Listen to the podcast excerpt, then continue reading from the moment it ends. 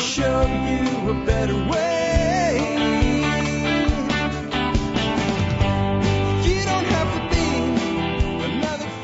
Well, hi, folks. This is Jack Spirko with another edition of the Survival Podcast. As always, one man's view of the changing world, the changing times, and the things we can all do to live a better life if times get tough or even if they don't.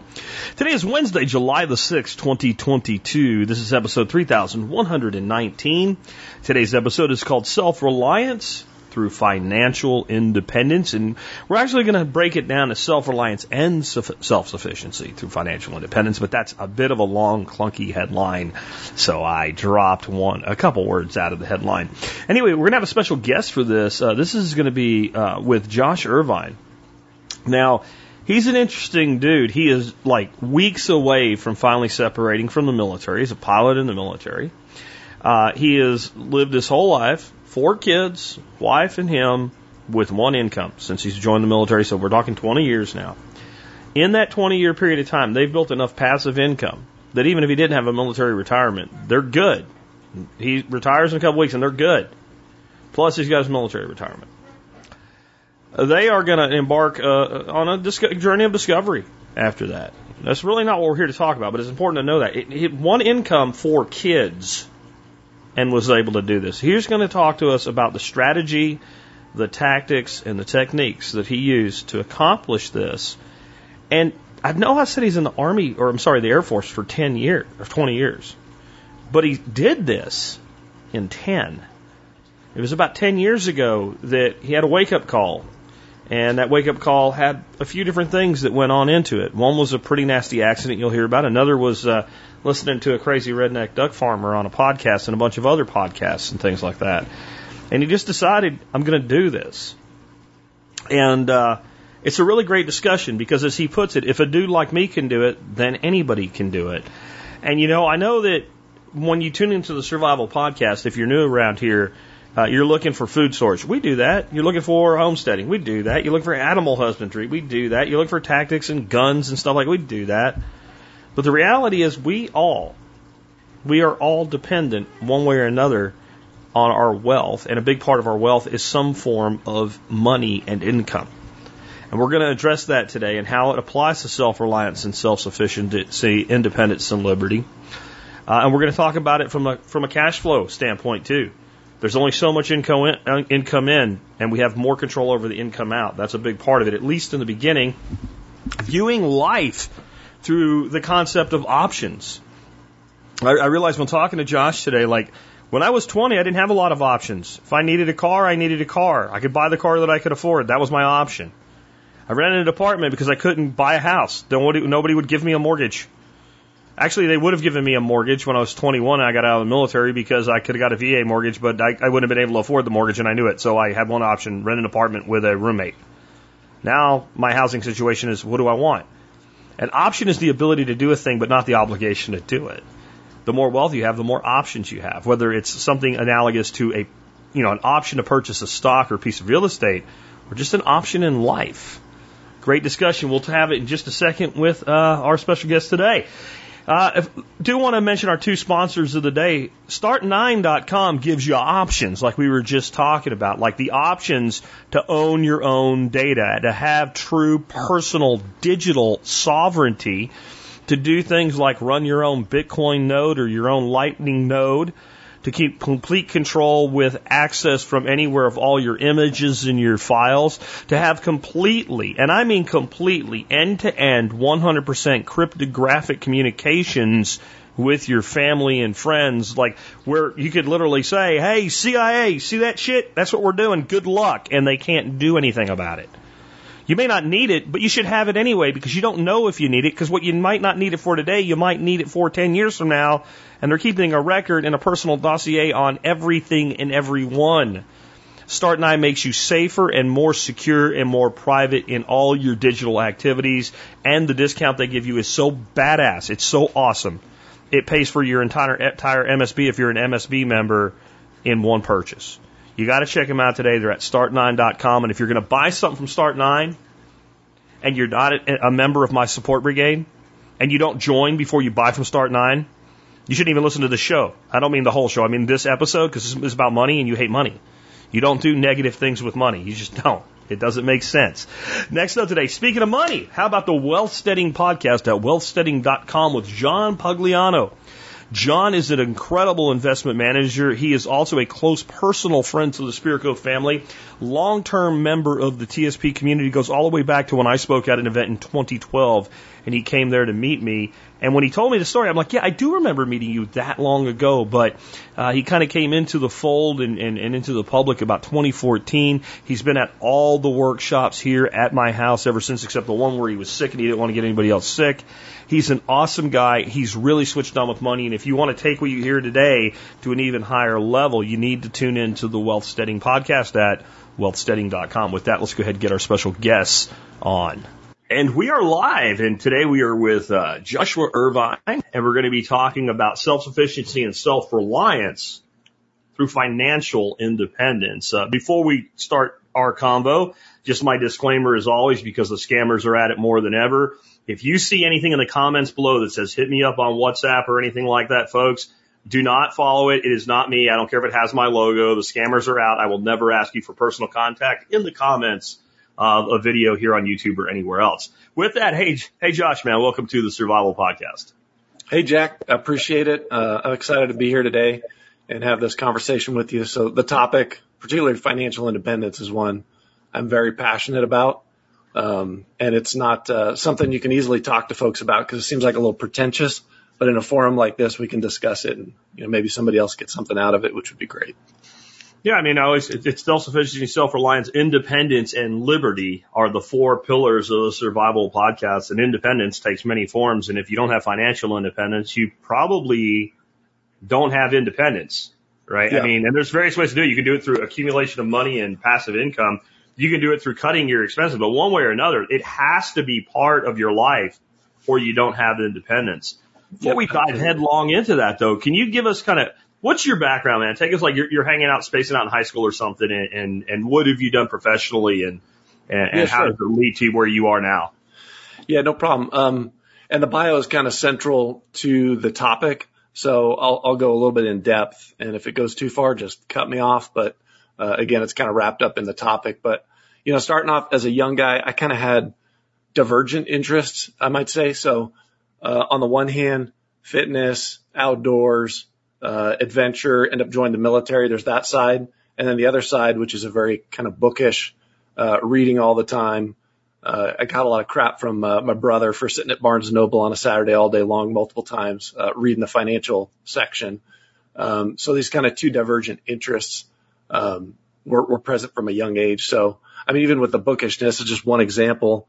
Uh, when I was dating my wife years ago before I got married, uh, she wanted to go out and see a movie. I'm not huge into movies, um, and I actually asked or proposed, hey, why don't I just bring this book I'm reading? I think it was Warren Buffett, Making of an American Capitalist, you know, and I'll just read it because what does it matter? You're watching the movie, I'm reading the book. So kind of the nerdy side of me there. But, um, so that was a big passion of mine when I was high school age.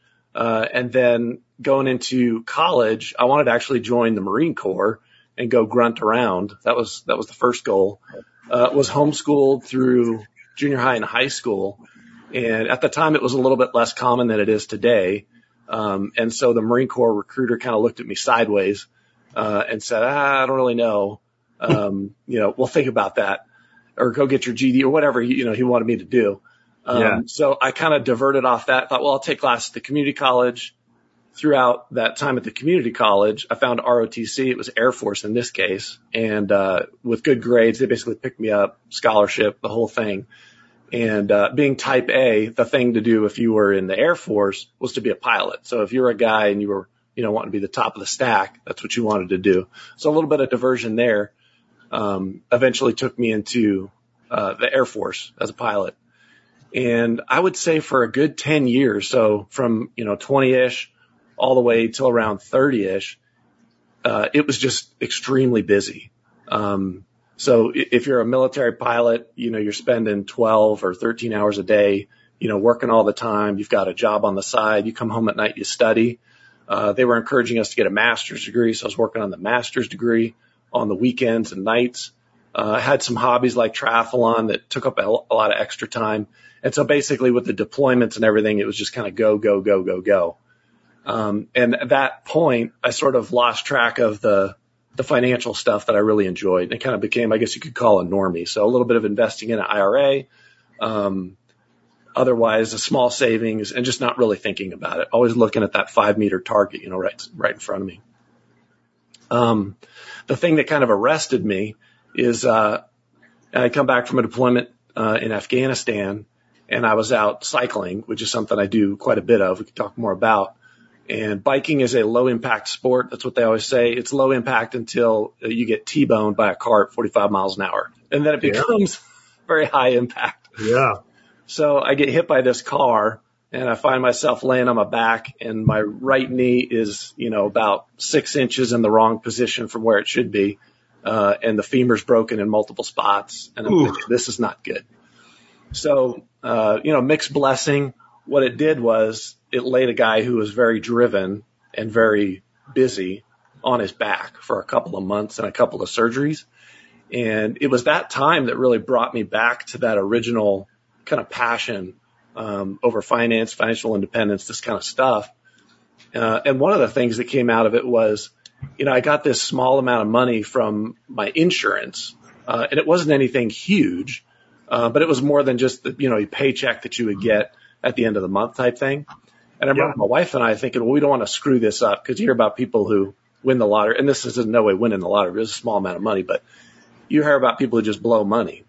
And so it got me to thinking about, well, how much money would pass through my hands over just a 20 year career in the military?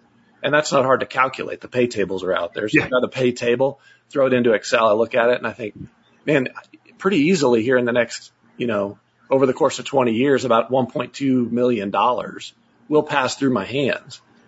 But at the end of that, what do you have to show for it? Um, you know, if you retire, maybe a pension, but what's really left? And so it kind of got me thinking again about these things like, well, what do I really want to do and where do I want to go? Um, there were a couple of authors I was reading at the time, like Nassim Taleb, and one of his concepts about fragility really impacted me, which we could talk about later. Um, but in essence, that first step of changing course for me toward financial independence um, was the idea of I want to pay off my house. Um, and so that that sounds maybe a little screwy. Why would you want to pay off your house? And I remember proposing the idea to my wife while we were driving somewhere, and she's like, "Okay, we're at year one on a 30-year mortgage. You know, hundreds of thousands of dollars. Why would we do that? Who does that? You know, it just seems kind of ridiculous." But my thinking at the time spent just a mortgage. You know, for most people, uh, housing, transportation, and food. Those are really the big expenses. So if I take that housing expense and I eliminate it, you know, how much more stable does that make me if I have a job loss or something else? Um, and so eventually she kind of bought onto the idea. Um, we ended up moving to a different location, renting that house and basically paying almost two mortgage checks plus a bit with the goal of paying the house off within around about seven years. We ended up getting pretty aggressive about it using pay raises and whatnot and we paid that first house off in, I believe it was four and a half years from the time we set that goal. Um, and so from that point, it's funny what goals do, isn't it? It is. It is. Like it sounds like a big deal, but almost everybody that puts a goal up like that hits it. Yeah. And the neat thing about it too was that, you know, even my wife has talked about how it changed her perspective. So it used to be if she went to the Target or something like that, she'd come away with three bags of crap she didn't need but she felt, you know, rewarded by it or whatever. Yeah. And uh, anymore, like she just doesn't feel that way. She's like, I don't want the stuff. I don't want to deal with it. I don't want to spend the money. You know, obviously we still spend money and get things like normal people, but you know, her habits through the course of this changed and her perspective changed. I think one of the biggest things that that got us on the same page, which is very important if you're going to go on this goal as a married couple or this journey. But one of the things that got us on the same page is we started to see that you know, if we eliminated a couple of these expenses and then once we were done with those, car payments, mortgage, once we're done with those, now we take that surplus, invest it. We're going to eventually get to the point which we're at now where we don't have to work. And then what's that going to do with our time? You know, if, if a parent gets sick and we want to go out there for three weeks and take care of them or help out, we're going to be in a position where you don't have to ask anybody, can I go do that? Hey, can I take my kid camping this weekend? or on a random Tuesday. So anyway, our perspectives changed as, as we kind of went along. Um, but yeah, so paid off that first house and then we decided, you know, hey, we're happy with the amount that we're spending. We're going to continue, you know, snowballing the surplus. Uh, and then that led us further down the road to where um, I'm investing the money on my own, enjoying the process. And about, what is it, three, four years ago now, uh, moved into the house we're in now. And with that one, we actually had the liquid assets to where we could just buy it for cash.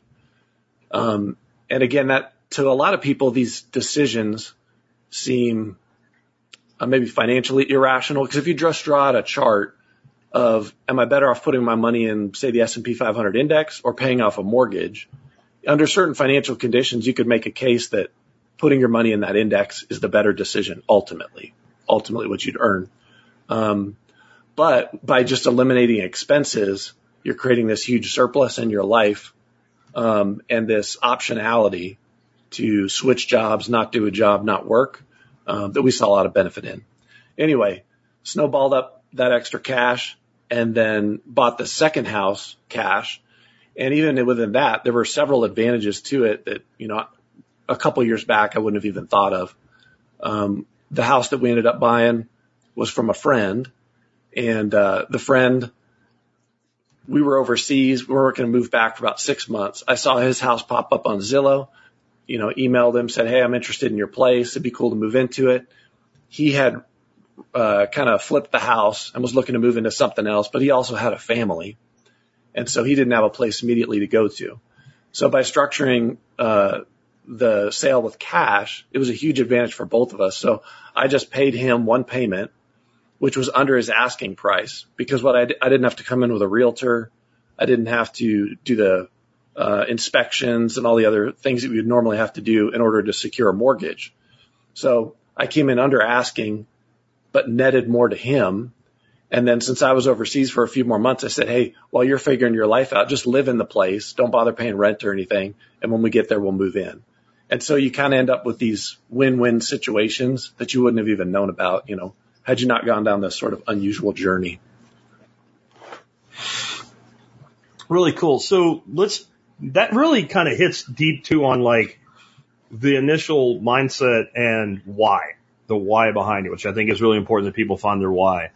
So when you know what you want and you've defined your why behind it, like really the next thing to do is to do a plan and the plan is going to be consisting of techniques and tactics you're going to execute through the whole plan. Yes. But that, that, that like is where people blow it because they think I'll just throw a bunch of techniques and tactics on the wall. There has to be an overriding strategy. Yes. Right? And yes. then strategies are made up of techniques and tactics. So what was kind of your strategy that you applied to this journey?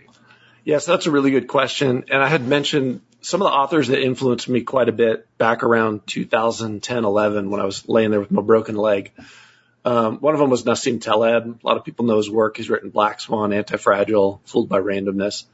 Um, and in the book, uh, The Black Swan, which was out at the time, he talks quite a bit about this concept of you have fragile things and you have anti-fragile things. But in our culture, we don't really think about the word anti-fragile. So if you ask somebody, hey, what's the opposite of fragile, as Taleb would say, they would say something like sturdy or robust or strong. But that's not really the opposite. It's more the midpoint.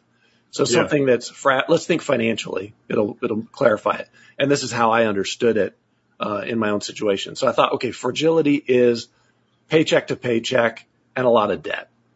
If anything goes wrong in that situation, I'm like a guy on a treadmill running a six minute mile. And if I just slip, trip, or cough, boom, I get shelled right off the back of the thing. So that's fragile. So anti-fragile would be a person who's not only financially independent, but has a lot of assets, maybe non-correlated assets, um, so that when there are changes in the market, like in the last two years since COVID, there have been a lot of changes, right? A lot of people made a lot of money. You know, an Elon Musk, a Jeff Bezos, those people made a lot of money. That's anti-fragile. Sure. Volatility comes, they make money. So then I started thinking, well, what's robust? That's something in the middle. Okay, so to me, as I understood it and as I came to think, robust was I don't have the debt. I don't have the car payment. I don't have the mortgage. I'm not paycheck to paycheck. So maybe I'm not rich, however you would define that, but at least I'm in a position of sturdiness. I can kind of resist the storms of life. So this is what we decided to do. And this was the tactical plan, you know, getting back to your question. You can try to go from fragile on paycheck to paycheck and I got a lot of debt and think, well, I'm going to get rich. And maybe you go invest in Dogecoin or something like that because you want to go to zero to hero in one step. Um, but what we did instead was, hey, let's go to this midpoint. Let's go from a fragile situation to a robust, to not paycheck to paycheck, good savings, no debt, no mortgage. And that's going to give us room to breathe. And then from there, that solid base, okay, now let's go to anti-fragile. Let's build wealth. Let's build assets. Let's do the rest. And the other side benefit to doing it that way was that I had already put some money into IRAs just kind of as a normie over 10 years. And so I spent the next 10 years as we were going, you know, to the no mortgage point, the no paycheck to paycheck point. I spent that time taking that money, that little bit of capital and investing it myself. And what it did is it allowed me to make all these mistakes um, and successes with a small pool of capital so that by the time I get to where you've got, you know, seven figure plus net worth, you know how to handle it. You know, you hear about these lottery winners where they get a bunch of money, they blow it and it's gone. Well, they don't know how to handle it. They haven't been trained. It's like a kid where you give them some kind of, you know, high end motorcycle or something. They're going to kill themselves. So I think going tactically from fragile to robust to then the anti fragile, it allows you to learn along the way so that you get to a point one day where you can handle it and know what you're doing. Very, very true. That makes a lot of sense. Now, when we, when we look at building financial independence, there's really two things that we can do. There's two sides of the, the, the cash flow that we can address. We can address the income and we can address the outflow. Because earlier when you were talking about how much money you were going to make over your career in the military, the axiom that you came to really is it is not how much you earn, is how much you keep. Yeah, Right? 100%. So, so most people, at least starting out, have very little control on how much money they can earn. Like one of the Right. great things about being an entrepreneur is if I want to make more money this month, I can just work harder and I can literally make more money. yep. But if I have a job, which most people do, that's that's where they get their income from is from a job. Then short term, the way they can increase their income is beg for some overtime and watch half of it go away in taxes. So the place that makes the most sense, just like when people say I want to put solar on my house, it's like, Yeah. well, first do your insulation, make sure you have right, uh, Right. you know, the right appliances, the right windows. Like efficiency will do more than ten thousand dollars worth of solar panels. So that's the bleed. That's the entropy of the energy. So the entropy Yeah. of the income is where to go next. So what do you think are ways to address that side of the balance sheet? What are the best ways Yeah. to save more money, even Right. if the income itself doesn't go up dramatically? Yeah, that, that's a really good point. Um, so, you know, one of the ways I, I, I talked about before, your big costs for most people are food, transportation, housing. Um, and like you said, most people have a fixed income. And to some extent, being military, I also was in that situation. You can't do a whole lot to get a raise. I mean, you get a promotion, but it's a fairly fixed schedule. So yeah, I had to address the expenses first. Um, one of the ones that, that gets most Americans is transportation. Um, so if you look at like uh, AAA puts out statistics on this from time to time, like what's the cost of the average car per year? And so they factor in the oil changes and the tires and you know all the different things that go into a car. And they're they're assuming a 10 year old car that's you know beat up or whatever, um, and it's about seven thousand dollars a year. At least last time I looked, this is years ago. So that doesn't seem like a lot of money. Um, but when you're compounding money over, say, a decade, you know, $7,000 just over 10 years, you're up to $70,000. If there's any kind of compounding, you're quickly getting into hundreds of thousands of dollars. So most Americans will have two cars, maybe three cars. So that was the first area that we addressed was let's just do one car, even though we're a family, you know, we have kids and we have things going on. And I'm going to ride the bike. So I'm going to ride the bike to work. Um, so what does that do for you? Well, almost like permaculture, at least as I understand it, because I'm, I'm new to that, certain things can uh, self-reinforce and, and work together in a mutually beneficial way. So that's something that for me, the biking was. And I know not everybody can do this, but it's still a good example. So by biking, I'm, I'm saving the 7,000 a year right off the top. What's the other thing? I'm training for me. I was training for triathlons and different races. Well, now, you know, I'm getting an hour in on the bike, hour and a half in on the bike in some cases a day in the time that I would have been commuting. So now my health is improving, you know, at the same time.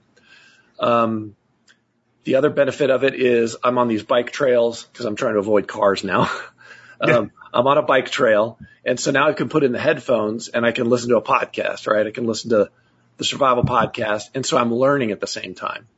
Another benefit that I've seen and that other guys who've kind of followed my example have, have also said is work can be frustrating and it creates like a barrier between you and work. So if I get in the car and I get into traffic and the traffic frustrates me, by the time I get home, I'm angry from work. I'm angry from getting cut off.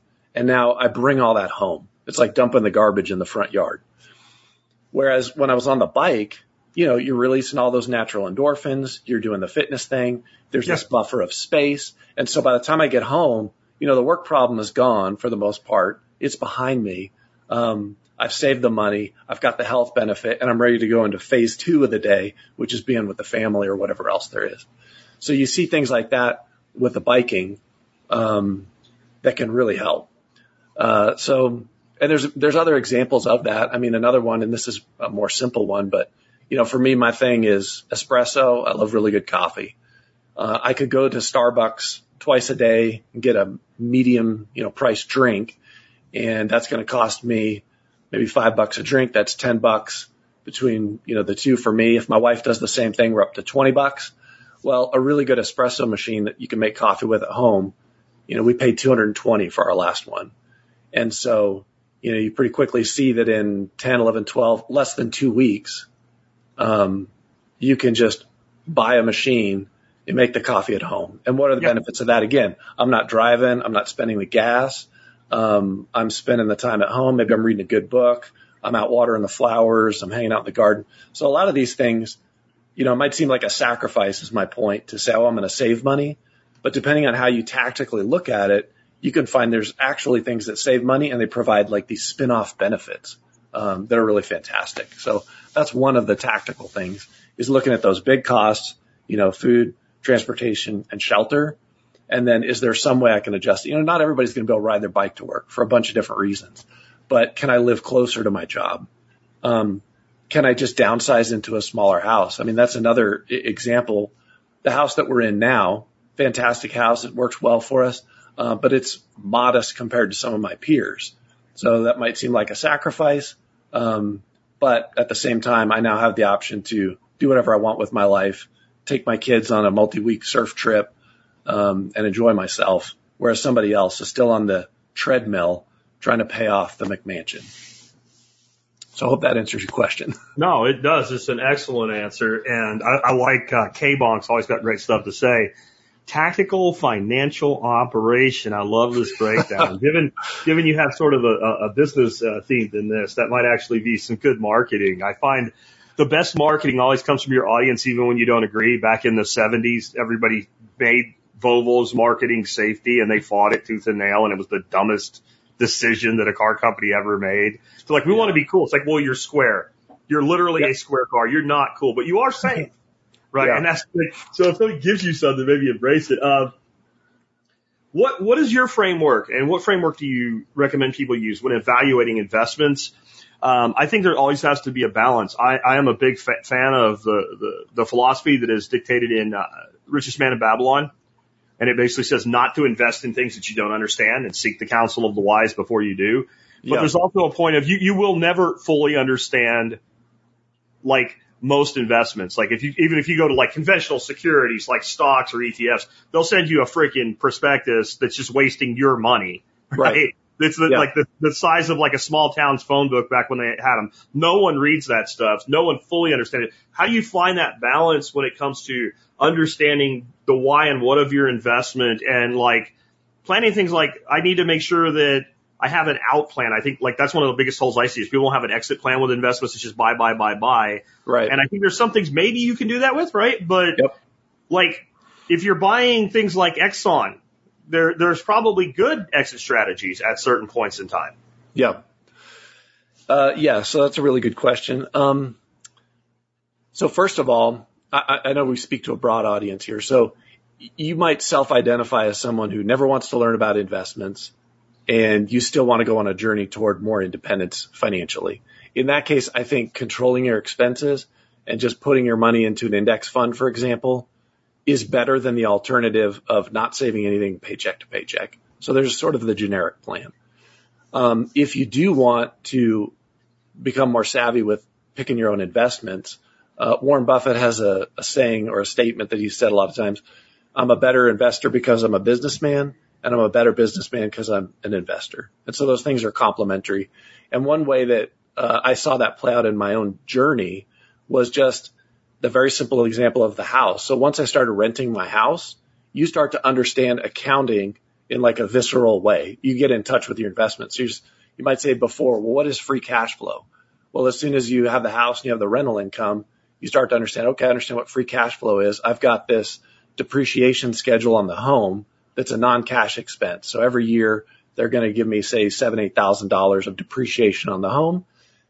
And that's going to go right to my bottom line as far as money that I get out of the house. Eventually I've got to pay that, you know, expense of depreciation somehow, but I don't have to do it today. I get to keep that money and that goes into my free cash flow.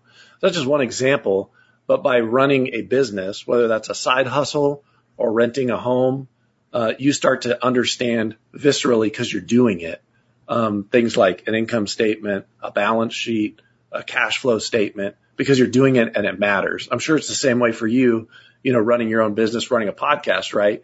Yeah. It's one thing to get an accounting degree. It's another thing to go, Hey, I have to meet these expenses this month. Oh, what is that? That's cash flow. Yeah. You know, I have to build up my assets so that if something happens to me, you know, my wife is taken care of when I can't maybe do the podcast anymore. Okay. That's a balance sheet. So I think a lot of the education is best done just by the practitioner, the do it, um, is something I would recommend if you're interested in that path. If not, hey, put it in an index fund and, and save money and, and you can do it that way. You know, I, I think that you hit on something there that people really need to start looking at in their lives. And I really never thought about how you have to look at this in your personal life the way I do in business. I just do it naturally because I run a business. So right, right. you mentioned my cash flow in a business. So I have an outflow of expenses and I have different types of expenses, really three different types of expenses, the most macro category I can make. Guaranteed 100% gonna happen, known cost. And maybe that Right. cost goes up or down annually. Yeah, your fixed cost. Right. But it's a, like my server is going to cost me about $780 a month. It, every month and it might go up next year and then it might piss me off and I might drive it down by going to a new host or something. If, if I can go through that hell, it's, it's worse than a proctolo- proctology exam to move a server with as much as we have on it. Um, but that's a fixed, known, constant, it will never go away expense. Then we have expenses that are variable, but by choice. Right. So that would be an example of, I just discovered Fountain for podcasts and I love it. And I've thrown like a, hundred bucks in it so far to promote clips and parts of the show to get more exposure. So that's a variable, but it's discretionary. Yes. And then we Yep. have non-discretionary variable. And you need a war chest that accounts for all three of those in your life. Yes. And your invest, investment should be geared toward, in my opinion, now talking to you and listening to this really astute way you've put this, your investment should be geared toward the income yield off those investments should help build that year, uh, that war chest Yes. with those three macros in mind. Constant, ongoing, you're going to have that expense. Even when you pay your house off, you're going to have property taxes, yep. right? And you know what they're going to be, and Yep. that's going to happen. But if we can take, like, I know you own more than one property. If you take a second property and you're, you have a tenant you've put in it, Yep. and they exceed the taxes, that, that expense becomes a phantom expense that is used in your, you know, you take that plus your depreciation, you throw that in your income tax return, yep. right? So there's ways to be Yep. strategic with basically moving an expenses category. Yeah. And I think that's something I learned along the way. And it ties into another point, which is I think it's helpful to look at, say, financial independence on a sliding scale. I think you talk about percentages of either self-sufficiency or self-reliance. One of them you measure in a percentage. And, and so I think it's very similar as I've come to understand for finances. So, you know, somebody might say to be financially independent, you need to know what you're going to spend in a year. Okay. I'm going to spend $50,000. All right. And so, you know, I'm going to do the 4% safe withdrawal rule from an index fund. So I'm going to take 50,000 a year. I'm going to multiply it by 25, you know, 25 times, come up with, uh, whatever that is, 1.5. No. Yeah. 1.5 million or so. And then I'm going to get my passive income, but it's not really a fixed amount like that. So by going back on my journey, and I kind of came on it by accident, by taking care of what we were talking about before, those fixed costs, the mortgage, the car payment, and reducing the fixed costs down, you have already financial dependence to some degree. So if you lose your job, you can just say, you know what, I'm obviously not going to go out and buy the brand new mountain bike this week and take my wife to a $200 dinner. I'm not going to do that. And, and so now whatever cash flow I have coming in is going to cover me because my fixed costs have dropped down. So I think it's important to see it on a sliding scale. Um, one, because it's a good perspective. And two, it's more encouraging for people. So you could say, Hey, let me take care of these big costs in my life so that I have a degree of independence. Maybe that doesn't mean mm-hmm. I'm going to stop working and live off $250,000 like a king, but that journey to go from, you know, zero to 250,000 a year in passive income is a pretty long journey and could get discouraging along the way. Where how much better is it to have kind of benchmarks along the way where you say, Hey, to a percentage, to a degree, I'm independent. And if the world changes, I don't like where I live, I don't like the job or whatever, I can switch and it's not a disaster. Awesome. Awesome. Yeah. I, yeah, I, I, I like what you're saying there. And I've taught self-reliance as a percentage and self-sufficient or uh, self-reliance as a term and self-sufficiency as a percentage for a long time. And that's an interesting thing to apply to a financial model where if I have savings, your, your basic 90 day emergency fund. Yeah. I've got 90 days of self-reliance. Yeah. I have basically 0% self-sufficiency with that.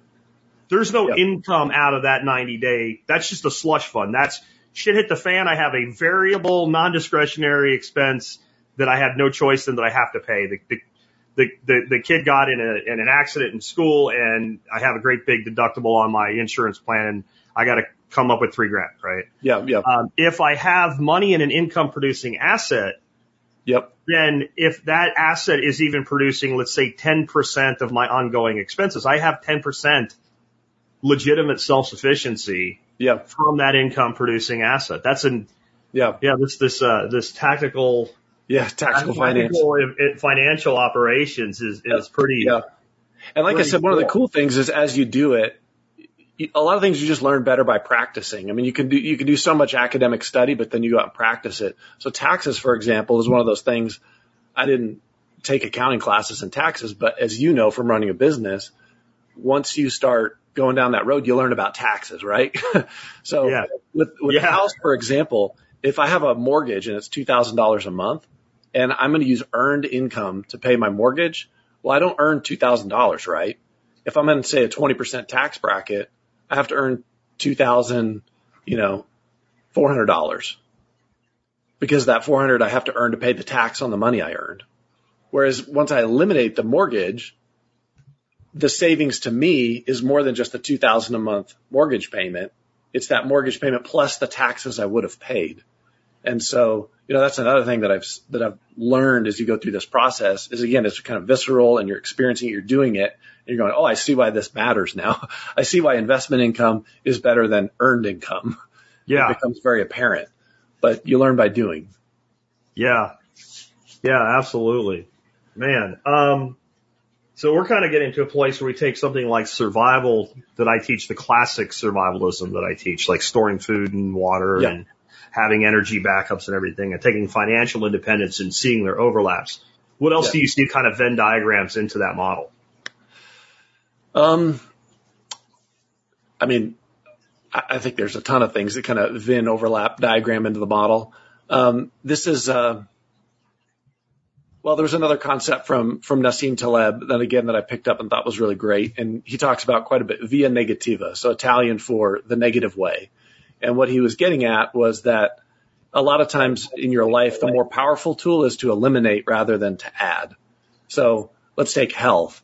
Um, if I want to improve my health, the normal thing would be somebody wants to add. I want to add a protein shake. I want to add a gym membership. I want to add this. But if you look kind of via negativa, what, what's the most robust way to go about it? Maybe it's to eliminate. So what in my diet is, is doing the most damage and I eliminate that thing. Um, and I think kind of tying it back to the finance part, again, if you're, you're looking at what can I eliminate in my life without causing, you know, undue suffering or whatever, sometimes you get a better result. So if I eliminate the car commute to work, um, it seems like maybe a negative on the face of it, but you're actually gaining more than if you'd added something. So instead of getting a better car to make my commute to work more comfortable via negative, let me take something away in life and see what happens. Well, I eliminate that commute. And now by being on the bike, by getting the health benefits, you know, things improve. Uh, so that's one way. I honestly, I feel like on that one question, you could just go on and on and on, uh, because there's so much overlap. Um, you know, I was just out, you know, in the backyard before we were talking, tending to kind of the garden, the grass and these kind of things and thinking about how it applied to finances as well. Because you see that, um, like for example, if you get a big dead spot in your grass, then that thing is just going to, the sun's going to beat it down. It's going to evaporate more. It's going to get drier. It's going to get harder for the life to form. But when you have a lush environment and things are already healthy and already growing, that compounds and you get that compounding effect where things get even better.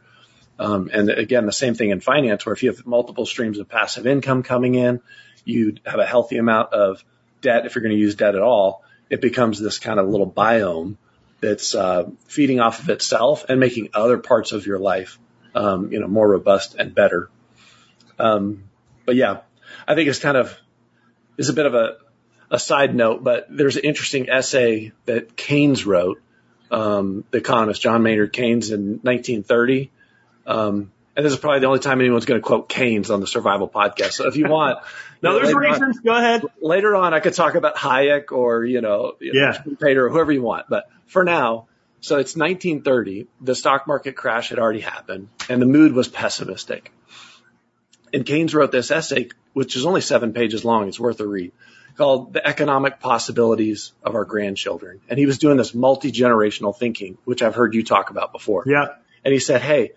if you just look at human progress through technology, humans have become more efficient at, at making things. If you go back 100 years, 90% of men were involved somehow in farm work, and now it's a fraction of a percent. That's something Warren Buffett talks about quite a bit. So Keynes is talking about that theme. He says, if you look at this compounding curve out 100 years, 1930 to 2030, it would be possible that society would be so efficient that all the needs of humanity could be met. And he said, you know, it could be possible that in hundred years, our grandkids will only work a three hour workday and maybe a 15 hour work week. And so it's interesting because he's caught a whole lot of flack for writing that essay. And people say, well, where is it? We're still yeah. working 40 hours a week, 50 hours a week. Keynes was wrong. But he goes on in that essay and he talks about something else. And he talks about two different types of human needs. And he says there in, in humanity, you have uh, fixed needs, which is like I was talking about before food, shelter, transportation, security, those type of things. And then you have variable needs. And variable needs he listed as things where you're comparing yourself to somebody else. A modern economist would call this uh, the hedonic treadmill is a term they use. So basically, I always need the new thing. I always need the new gizmo because Joe has it, right? So yeah. I've heard the statement, it's not, uh, it's not greed that drives the world, which people say a lot. It's envy. Hmm. It's the fact that I want what they have. So in the absence of the comparison, I wouldn't really need it. I just want to make sure I'm better off than Joe. So anyway, Keynes's point was we could be efficient enough in 100 years by 2030 to work part time, everybody. But humanity is one so ingrained in the normal work habits that they may just stick to age old habits.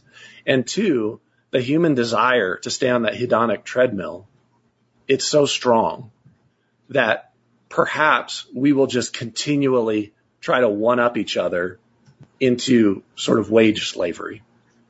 And so anyway, it's an interesting essay because if you think about today, in a lot of ways, so if you go back to when he wrote that essay in 1930, the average house was a thousand some square feet. The average, you know, couple maybe had a car. They didn't have a TV. They had, you know, a small kitchen. So basically they were living very modestly. And if you fast forward that today, if someone chose to live that way today, you might almost be able to pull it off with a decent income on near part-time work. So in a sense, what Keynes talked about of staying on that hedonic treadmill has kind of happened where we're so, you know, short-sighted and in competition with everybody else that we are keeping ourselves in sort of a wage slavery that we could be free from. And he wraps up the essay in a really neat way. He basically says, at what point, you know, will humanity embrace the actual art of living versus, you know, or the actual art of living that compounding and technology have won him. Yeah, I think there's a lot there. First, let's defend bringing up Keynes because people rightfully crap on the guy in many Right, ways. right. right. I do too. But but the entire economic system is being run effectively by the great grandchildren of Keynes, right? Yeah. So like they went like it's it's the professor that was the the student of Keynes that was the professor of the next professor. So like you need to understand Keynesian economics because you're living in it. oh, What's yeah, the thing 100%. from what was the thing from um, uh, Pirates of the Caribbean? You best believe in ghost stories. You're living in one, right? Yeah, You yeah, yeah. believe in Keynesian econ- I don't believe in Keynesian economics. Well, you're living in it. I, it Right. doesn't mean it's the right thing. The Yeah. other side of this, though, you're hitting something really astute, and that is even as messed up as our economy is, with a guaranteed devaluation of the, the money itself over time, the way our society works is, and you use the word, I was waiting for it, it came in there, technology. Technology is inherently deflationary. Yes. So technology costs less. I have a TV set in my living room that 10 years ago was probably $10,000. If it was I even did not available. buy it when it was ten thousand dollars. Jack Yes. Don't spend no ten grand on a TV hmm. set, right? So I waited until I could get that TV for about eight hundred fifty dollars, and I thought, you know what, I've I've got plenty of money. It's not going to hurt me. I'll go Yeah. ahead and buy that deflationary technology now. Yes. If we trained our young people, especially if we, you gotta also think of the time of Keynes. What did what did young people do? They found a mate, they got married, and they built a nuclear family. Yes. That was 90% of people, and the 10% that didn't, most of them, it was still their goal. They just didn't pull it off for whatever reason, right? Yeah. So if you had that model, even with this screwed up economic system we have, Yes. and young people were taught, because you watch these young people, and, you know, middle income, blue collar, upper, you know, like middle white collar people spend twenty, thirty, forty thousand dollars on a freaking wedding for a half day party Oh yeah. right? Right? Like, unite don't their do kingdoms. that. That's a, don't do that. It's a terrible idea. Yeah. And make your goals in your marriage to acquire the long-term income holding assets in your life, your house, your cars, that stuff first. Screw technology, screw gizmos, screw gadgets, get everything paid off as quick as you Yeah. can. I think that it's, I don't think you could get to three hours a day Yeah. under our system and and be really sustainable because we have this devaluation of money going on. You're right. But right. there's no reason you couldn't get to maybe 30 hours a week. Yeah. And remember, this was a this was a one income per family time. I know you did everything you did on one income, which we'll get to in Yeah. a minute. But today you have two incomes. So effectively today, if you have two parents, each working 20 hours a week, you have a single 40 hour week. I think this Yeah. can be done today. And then you're Yeah. close, right? You're what, four hours Yep. a day instead of three. Yeah. That's, that's not bad over Yeah. a hundred years with a completely screwed up form of money. And uh, the other side, you gotta give, you gotta give Keynes some credit, even though the guy's a dick, right? Cause it's basically a, a soft form of communism is, is, is how you're selling the idea. Yeah. Um, but the money was still based on gold. right. Right. Right. Right. The money was based on gold. So you almost can't evaluate Keynesian economics in a fractional reserve, non-gold peg dollar system and be Yeah. in any way fair. Even if you don't want to be fair, you still, you kind of sort of got to give the guy a shake, right? And and to be fair, we do that all the time. I can't remember the term for it. Um, there's a Latin term for it, but Well, I know when, it when, you, ju- when you when you judge somebody from the past based on today, Today's reality. we do it all the time. And, and so, yeah, you're right. Keynes didn't exist in the system we have now, but I, I think broader, what I was trying to get, it, it's an interesting essay in that what he was doing is really reflecting on one, deflationary nature of technology, like you hit on, and two, he talks about the art of living. What is living about? What is living for? Um, and so, if nothing else, it should make you pause and think, where am I going? And that's what really gets me. I, I look at a lot of my peers who who could have done the same thing that I did because I'm a very average guy who took an average path and did normal stuff. I didn't go to great extremes. Um, but because they never paused, because they never broke their leg and laid laid there and thought about it for a couple months in a hospital, you get years, decades down the road, and you've made no progress. You're still pushing that rock up a hill like Sisyphus, and you haven't gotten anywhere. And so what Keynes was doing in that pessimistic time was saying, hey, take a pause here. What is the art of, what is living all about?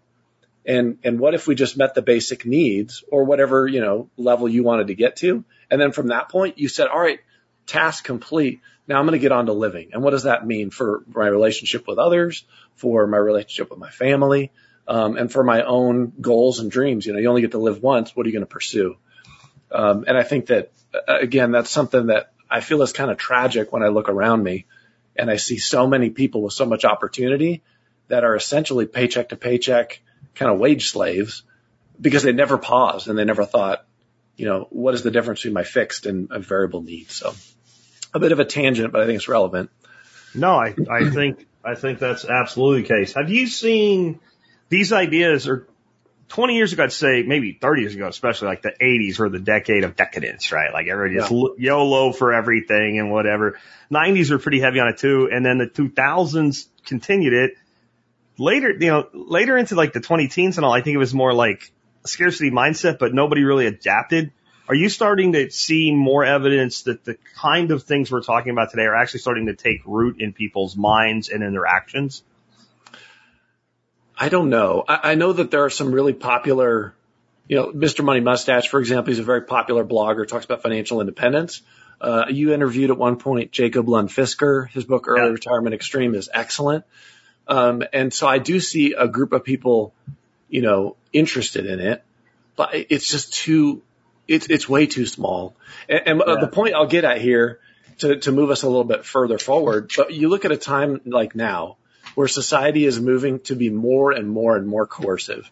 And I'm not going to get specific about some of these issues, but for example, certain employers are asking of their employees to either do certain things medically or to take actions or to endorse things that the person doesn't agree with.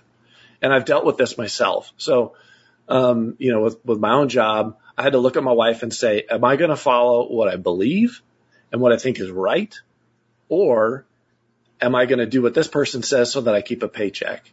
And by happenstance or whatever, for 10 years, we've been putting ourselves in a financially independent decision. And we said to us as a couple, it's more important that we show our children and that hopefully they show their children that you have to live by your own ethics and compass and that that's more important than a paycheck. We're not slaves. We're going to do what we believe to be right. And so, you know, go back to that issue again, try not to get too detailed in it, but I got a text just this morning from a friend who said, Hey, kind of, I fought the good fight on this particular issue. Um, I went the course, but in the end, I'm being told it's my job or I do this thing I, I ethically and morally don't agree with. And so I went ahead and did it. But I feel, he says, I feel a great peace about it. I think I made the right decision and I made my point. And I wanted to say, you didn't make your point. The point you made was that your ethics are relative. You know, and, and I'm sounding a little critical here, so I, I hope not to offend anybody, but the thought that, that we would trade what we hold most dear for a paycheck is indicative of a problem. And, and some people, they can't get there. I get that. You know, if you're a single mom and, you know, you have a limited income or something, not everybody can do it. So I'm sensitive to that. But a lot of my peers absolutely can do that. And basically, for the fact that they've stockpiled trinkets for years on end, they now have no independence. So when it comes to their most dearly held principles in that check, they choose the check. And uh, so I think, you know, yes, there's a movement of people getting interested in it, but what would a society look like, Jack, if if even 30% of us were financially independent? That's and you look at some of the things that look That's at a some of the question I have for happened you right here. Oh, is it? so, I mean, I mean, look at the thing, like, look at COVID and what happened and how many people, again, I'm, I'm trying to not touch on some hot button issues, but a lot of people did things they otherwise wouldn't for a paycheck. Yeah. And so what does society look like when, when those who would coerce come to a group of people and say, here's what you're going to do. And they say, well, good luck figuring out how to run the assembly line. Good luck figuring out how to run, you know, the next shift because I'm good. I got food and I got some Bitcoin and I got my shelter squared away and we're good. You know, Yeah. I'm going to go start up a side hustle, you know, selling, you know, I don't know, those, uh, those bears that people cut with a chainsaw or whatever they sell, Yeah. whatever it is. Yeah. You know, I'm going to go do this random or- thing or- because I can. freeze dried Skittles or some shit because Yeah. people are actually making a living freeze drying candy now, or like Right. at least making some money, right? Um, So- you go yeah, ahead. I think there, and I think some of that's already ha- there's like because of so much automation, um, and so many people figuring out how to tailor their lives already, in, in the it, not as many as we would like. That's part of the whole labor shortage thing, right? It's You're also created by forcing right. people into having injections they don't want to have, who then will not take a job because I can't find one that pays me what I'm worth without Yes. it, or And they're taking some encouraging. Or they're they're doubling up or something and they're taking a less income job. So they're they're kind of doing this, but I think the the big issue that you kind of hit on is, is we returning into this. There's a lot of people interested in it, but interested in doing are different, you know. And I don't want to pick on people, but I see a lot of people on on YouTube now that are the keto chefs or whatever, you know. And you look at the guy and go, really? Yeah. Yeah. Are you? Are ya? Are you? Yeah, this yeah, is yeah. totally keto. And they've like thrown all this friggin' shit in it. And it's like, that looks like a cake.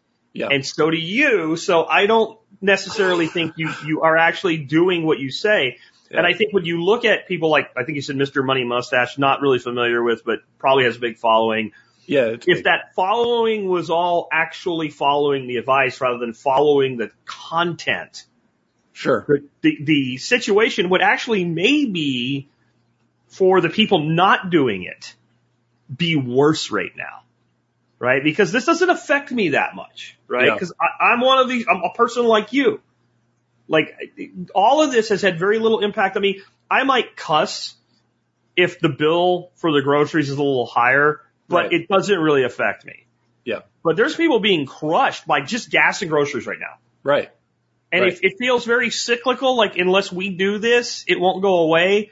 Because there's a song, um, I played it on the air a couple times. It's called Mohammed's Radio. It's from the 70s by Warren Zevon. And it, it, it's work hard all day and still can't pay the price of gasoline and meat, right? And he kind of double entendres meat as meat the ends and also Yeah. the food that you eat. Okay, so that was Okay. 1974. Mhm. And doesn't it feel like we're in 2022 Yeah. Still there. right back in that moment? And it's because we have not taught this to our children who Right. are now us, right? Yes. When I, we were kids, we, you know, I I don't know if you were, I kind of had this drilled into me. Like, Yeah. my dad wasn't just good with money. He's freaking over the top miser, Yeah. right? And, but maybe you need a miser as a mentor to be frugal as an adult. I don't know. I don't know. Maybe it helps. Hopefully, then But my most kids of the people around me, like, you're right. They're interested, but they're not engaged. Yeah. Interested and committed. Yeah. Very different thing. Yeah. Yeah. Um, uh, yeah, I was going to follow on to that and now I lost my train of thought. Sorry. That's okay. But yeah, I, I do think a big thing with, with it is the resistance to coercion. And then, like you said, you were talking about how many people are interested in this. And I said, hopefully more are, are coming along and, and interested in it. Hopefully that grows. But for now, my, the most common experience I have as I'm coming up on being done with the military is you talk to a coworker or somebody, you know, an acquaintance, whatever. Uh, what are you going to do when you get out? Well, first thing I'm going to go surfing with the kids. Okay. Well, what about after that? Well, then I'm going to roam around the country and I'm going to figure out what the best spot is for us to live and thrive in. And then they say, well, are you going to get a job? Well, no, I don't really need a job. I, I have the option to work later, but I, that's not what I'm looking for. I'm looking for these things first. And it's like a, a deer in the headlight type of thing. And then they'll follow on with, oh, okay, well, I can help you with your resume because there's some contract jobs that are really great and, and you can fit right into them. They just move right on because there's not even a template. It's like, it's like the file doesn't exist. You know, and even when you tell them, Hey, I'm financially independent or something, it, they don't have a place to put it. So unfortunate, but hopefully, uh, hopefully it's a growing thing. Yeah.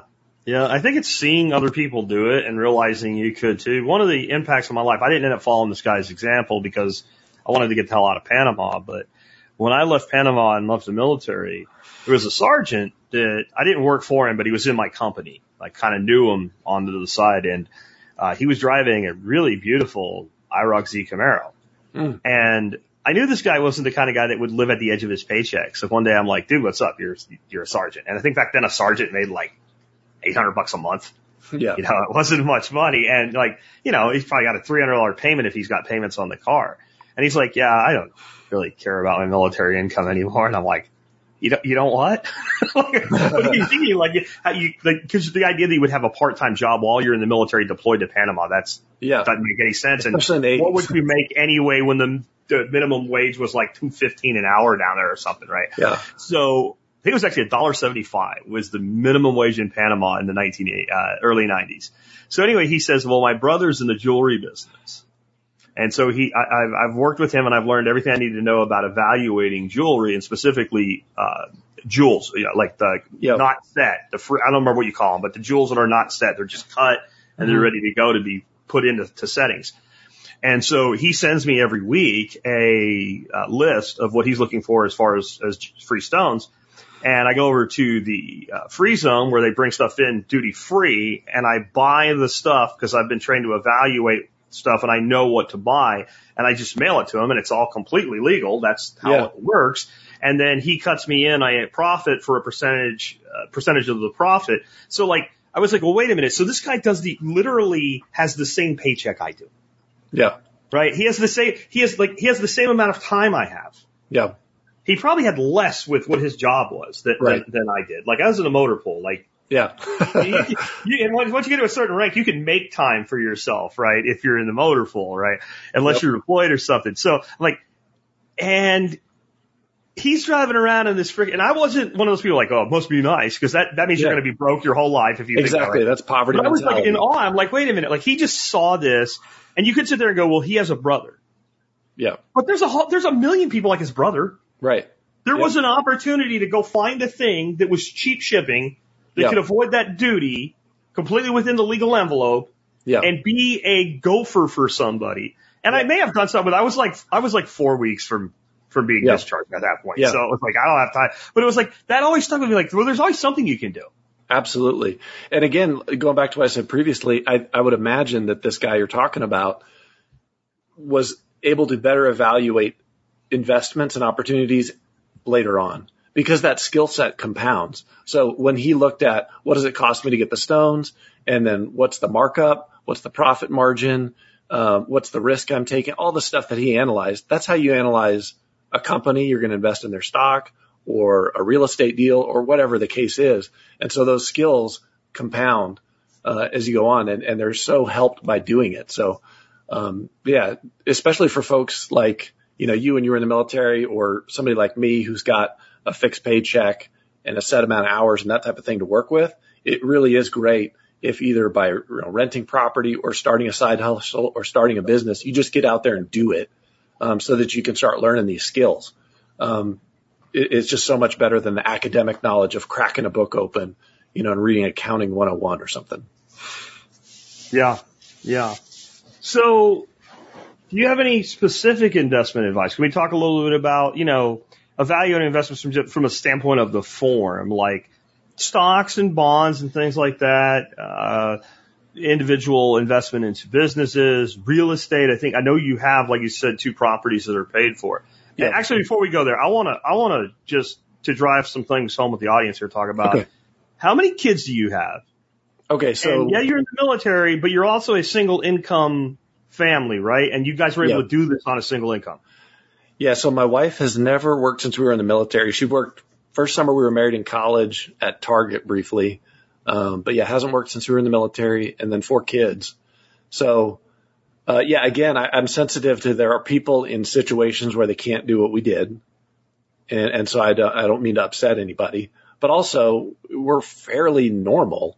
Um, uh, and so I think that's a huge takeaway from all this is that if you take the time to reflect, hopefully without breaking your leg, you may realize that there's a margin in your life where you can whittle some space out and do the same thing. Um, and that it's just a matter of commitment. So it's not difficult. It's simple, but it requires the commitment and the follow through. Um, so yeah, pretty, pretty normal family and, and just the one income and just kind of an uber commitment. I mean, there are times I'm goal driven, so I get a little fanatical. I remember my, I told my wife at one point, Hey, if it ever gets to be too much, you know, pursuing these goals as hardcore as we are, you just let me know and, and you know, we'll adjust or whatever. And there was one point that was like eight years ago. She goes, I'm letting you know. and I said, uh, noted.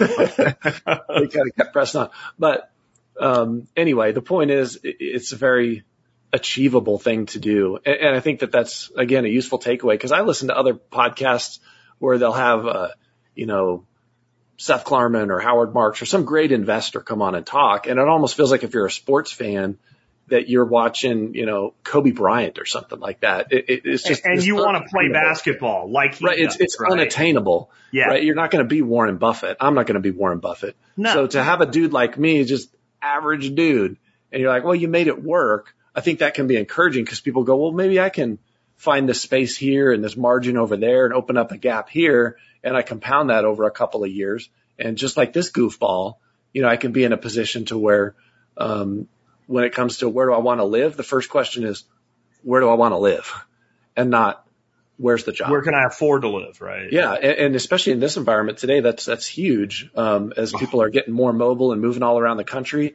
to say, you know, I, I don't have to worry about the job market. I can move to maybe a more rural area where there are jobs available, and maybe my money goes further um, because of the position that you put yourself in.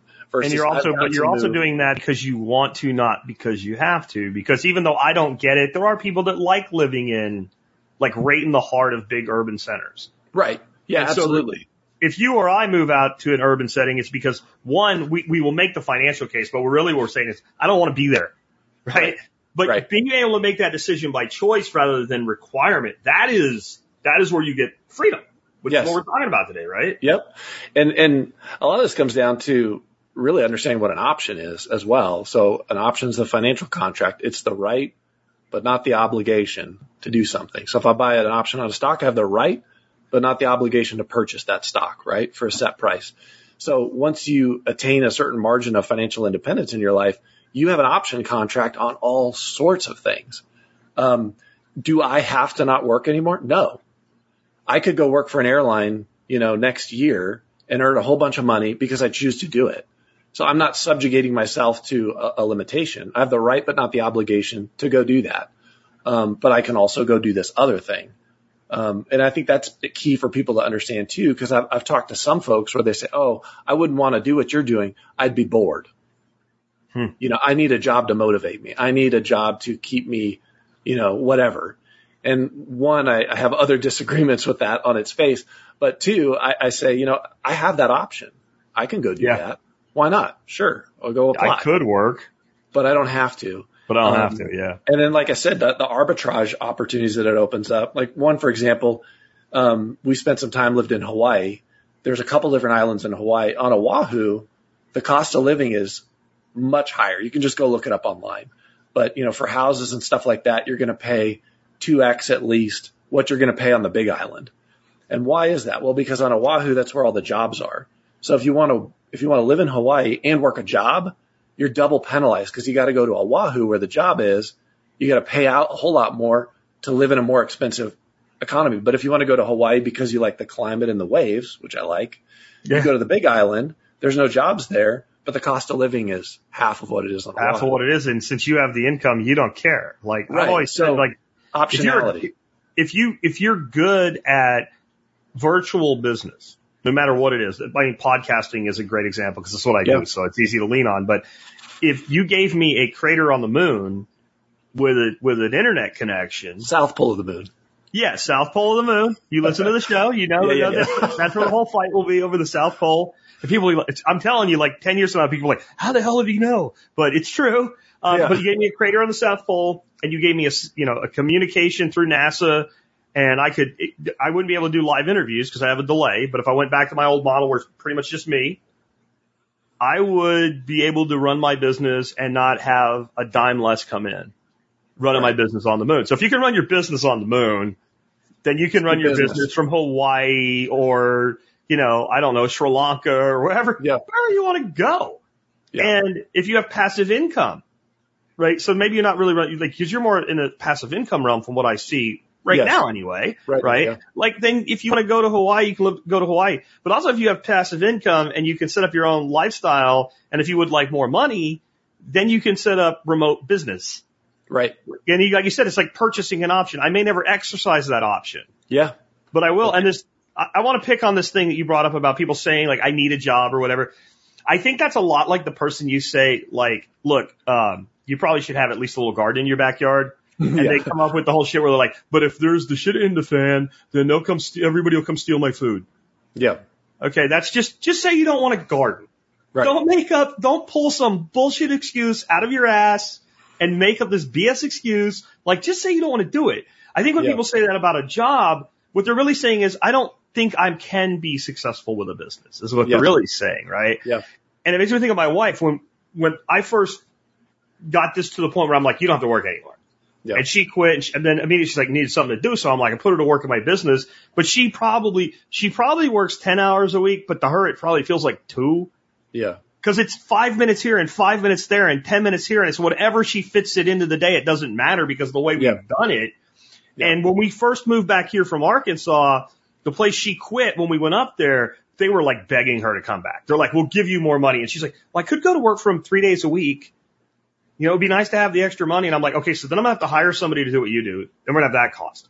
But Yeah. let's put that aside. I want you, I said, I want you to sit down in your head. I want you to remember what it was like working that job. And I want you to go through your day when you sh- show up in your head and walk in your mind through a, a single day at work. And when you get to a point where you'd say on the first day, I'm going to quit, tell me. Yeah. So you Yeah. see her sit there and think, and she's actually doing the mental exercise. She goes, yeah, it's not even lunch and I already quit because she knew she didn't have to be there. Right.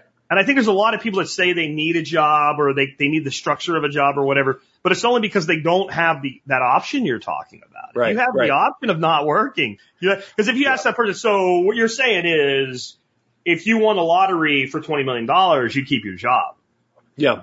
and they're going to be like, oh, no, well, that's different. Is it? Yeah. Yeah.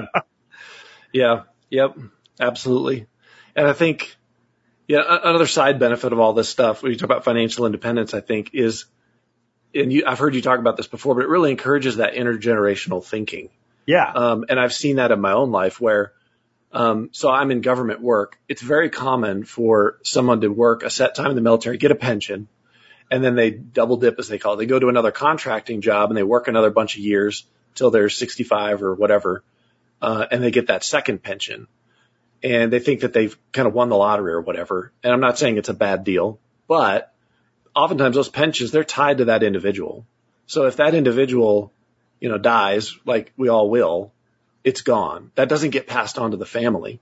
And there's a big thing, especially in the States, and some of it is for good reasons. It's a pushback against intergenerational wealth. You know, even Buffett, who I really think is amazing and I've learned a lot from him, talks about, you know, we shouldn't be giving intergenerational wealth. We should heavily tax wealth, this, that, and the other. And I get what they're, I get what they're saying to an extent, but there is something to building something up and teaching your children about it and handing it off to them that connects you um, to other gener- just connects humanity in a different way, and it makes for a society that values long-lasting things.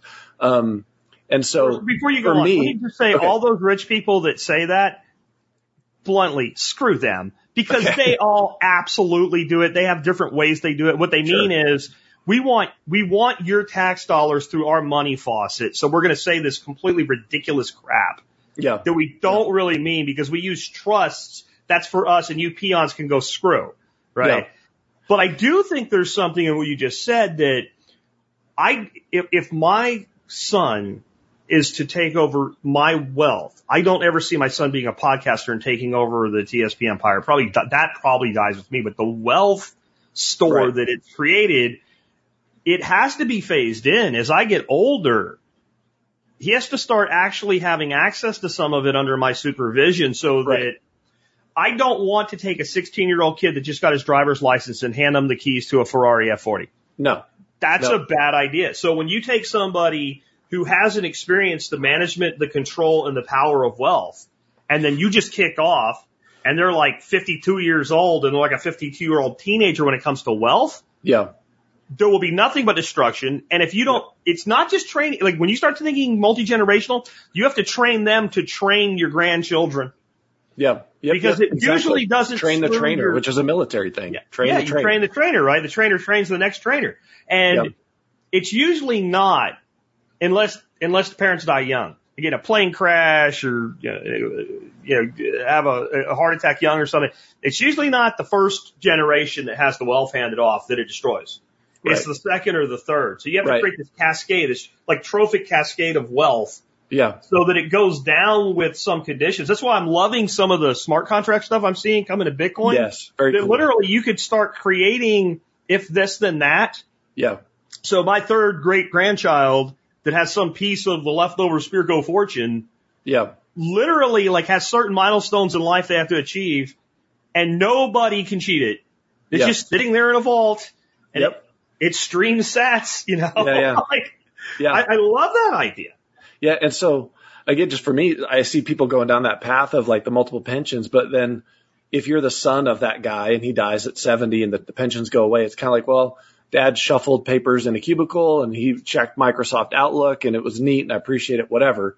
Yeah. I'm trying to shift that and say, well, I'm going to build up these assets and teach my kids about them, how to manage them, how we got them. So they're, they're rooted in it a little bit. And I don't know if I'll be successful, but at least it gets you thinking down that long-term track. So like, you know, you buy some Bitcoin. I sit down with just recently my son and showing him the mechanics of it and everything else and saying, Hey, this is yours. You're going to have this one day. You know, that's a whole different thing than I got some obscure pension from some, you know, you know, bureaucrat Inc. that's going to go away that he's not connected to, right? Um, I saw this, this is a little bit separate from the financial piece, but this intergenerational thing I saw recently in my own life where, uh, my grandfather, amazing man, um, World War II vet, fought in both European and Pacific theater, um, recently died. This is just a couple of months ago. And, uh, as, as a very efficient thinking type of person, I always kind of thought, well, cremation makes a lot of sense to me because, you know, there's only so much ground and we get rid of people and you're gone, whatever. So cremation made sense on an intellectual level. Well, we went out to this, uh, this, uh, cemetery plot to see him buried in uh, North Carolina as it turned out. And I came up with a totally different feeling because uh, another family member and then another family member had been buried in that plot. I didn't even really know about him. So I started learning about the history and so and so came over as this first generation immigrant from uh, Europe and this was their experience. And, you know, then this was my grandfather here and then one day somebody else would, my point is it, it did that intergenerational thing again where I thought, Yeah. wow, I'm, I'm not just Josh in isolation. I'm the product of these people who did these things before and the decisions I make now and the example I set echoes out, right? It's kind of that Roman thing of it. What you do in life echoes in eternity. And it's important to think that way. Yeah, to have reverence for how you got what you have, even if it doesn't seem like that much. Right? Yeah. When I, cause I, I, you know, I grew up a really poor kid that didn't know he was poor because my family knew how to live. Mm-hmm. And my father has plenty of wealth now, but he built it all like bare knuckles from the ground up. Guy started out as a bootleg coal miner. It's about as Yeah. bottom of the barrel as it gets, right? Yeah. But when I look back to my great grandfather and my great grandmother on that side, and when they came to the U.S. and, and landed in central Pennsylvania from Ukraine, um, and I look at what they had, and I realized that my my grandfather and my grandmother started with so much more, even though it looked like so little, Hmm. than their parents started with. Right. Like it was, it was, it was a momentous movement in like your starting block. hmm And it started again as low as you, if you were a, a, a Slovak, a Slavic inter, immigrant in the coal region of Pennsylvania hmm in the 1880s, the Irish were like, damn, it sucks to be you. I mean, it was like, it was like, yeah, like we all got jobs in the coal mines, but you're the one that gets to die. I mean, it was, that's how it was. Yeah. And by the time my grandfather married my grandmother, my great grandfather who started that way had bought a fairly sized piece of land. He was running a bar uh, out of his house because you could do it back then. This is pre-prohibition, right? And he basically broke off a piece and my grandfather built the house. So he started out with a paid for house that they eventually took a mortgage on when he got drafted Huh. into the war, but their mortgage was like 1200 bucks. Right. Right. Right. And that was like, that was enough money that my grandmother was basically able to make it until he got back from his service in the Navy after being drafted. And Yeah. like my, my great grandfather would have started with zero. And Yeah. so the fact that I was able to grow up in that house yeah. Was a gift from my great grandfather that I met one time in my life a few weeks before he died. And I was so young, I barely remember it. And like, and it's so neat to be connected to that. you, we all need to be connected to that so that we value what we have. Yeah. Like, I Yep. think that's a huge thing. Yeah. And uh, it, it just made me think of this when you talked about the twelve thousand dollars on the mortgage. But I read, I forget where it was, but they were basically talking about the price history. How boring does this sound? But the price history of things from like the founding of the country to now. And so what you see, very interesting, pre 1913, pre Fed, when you more or less had a hard money standard, less a couple of inflationary like Civil War periods or whatever uh, with the greenback. What you saw was that through technology, through increased efficiency, prices were always going down.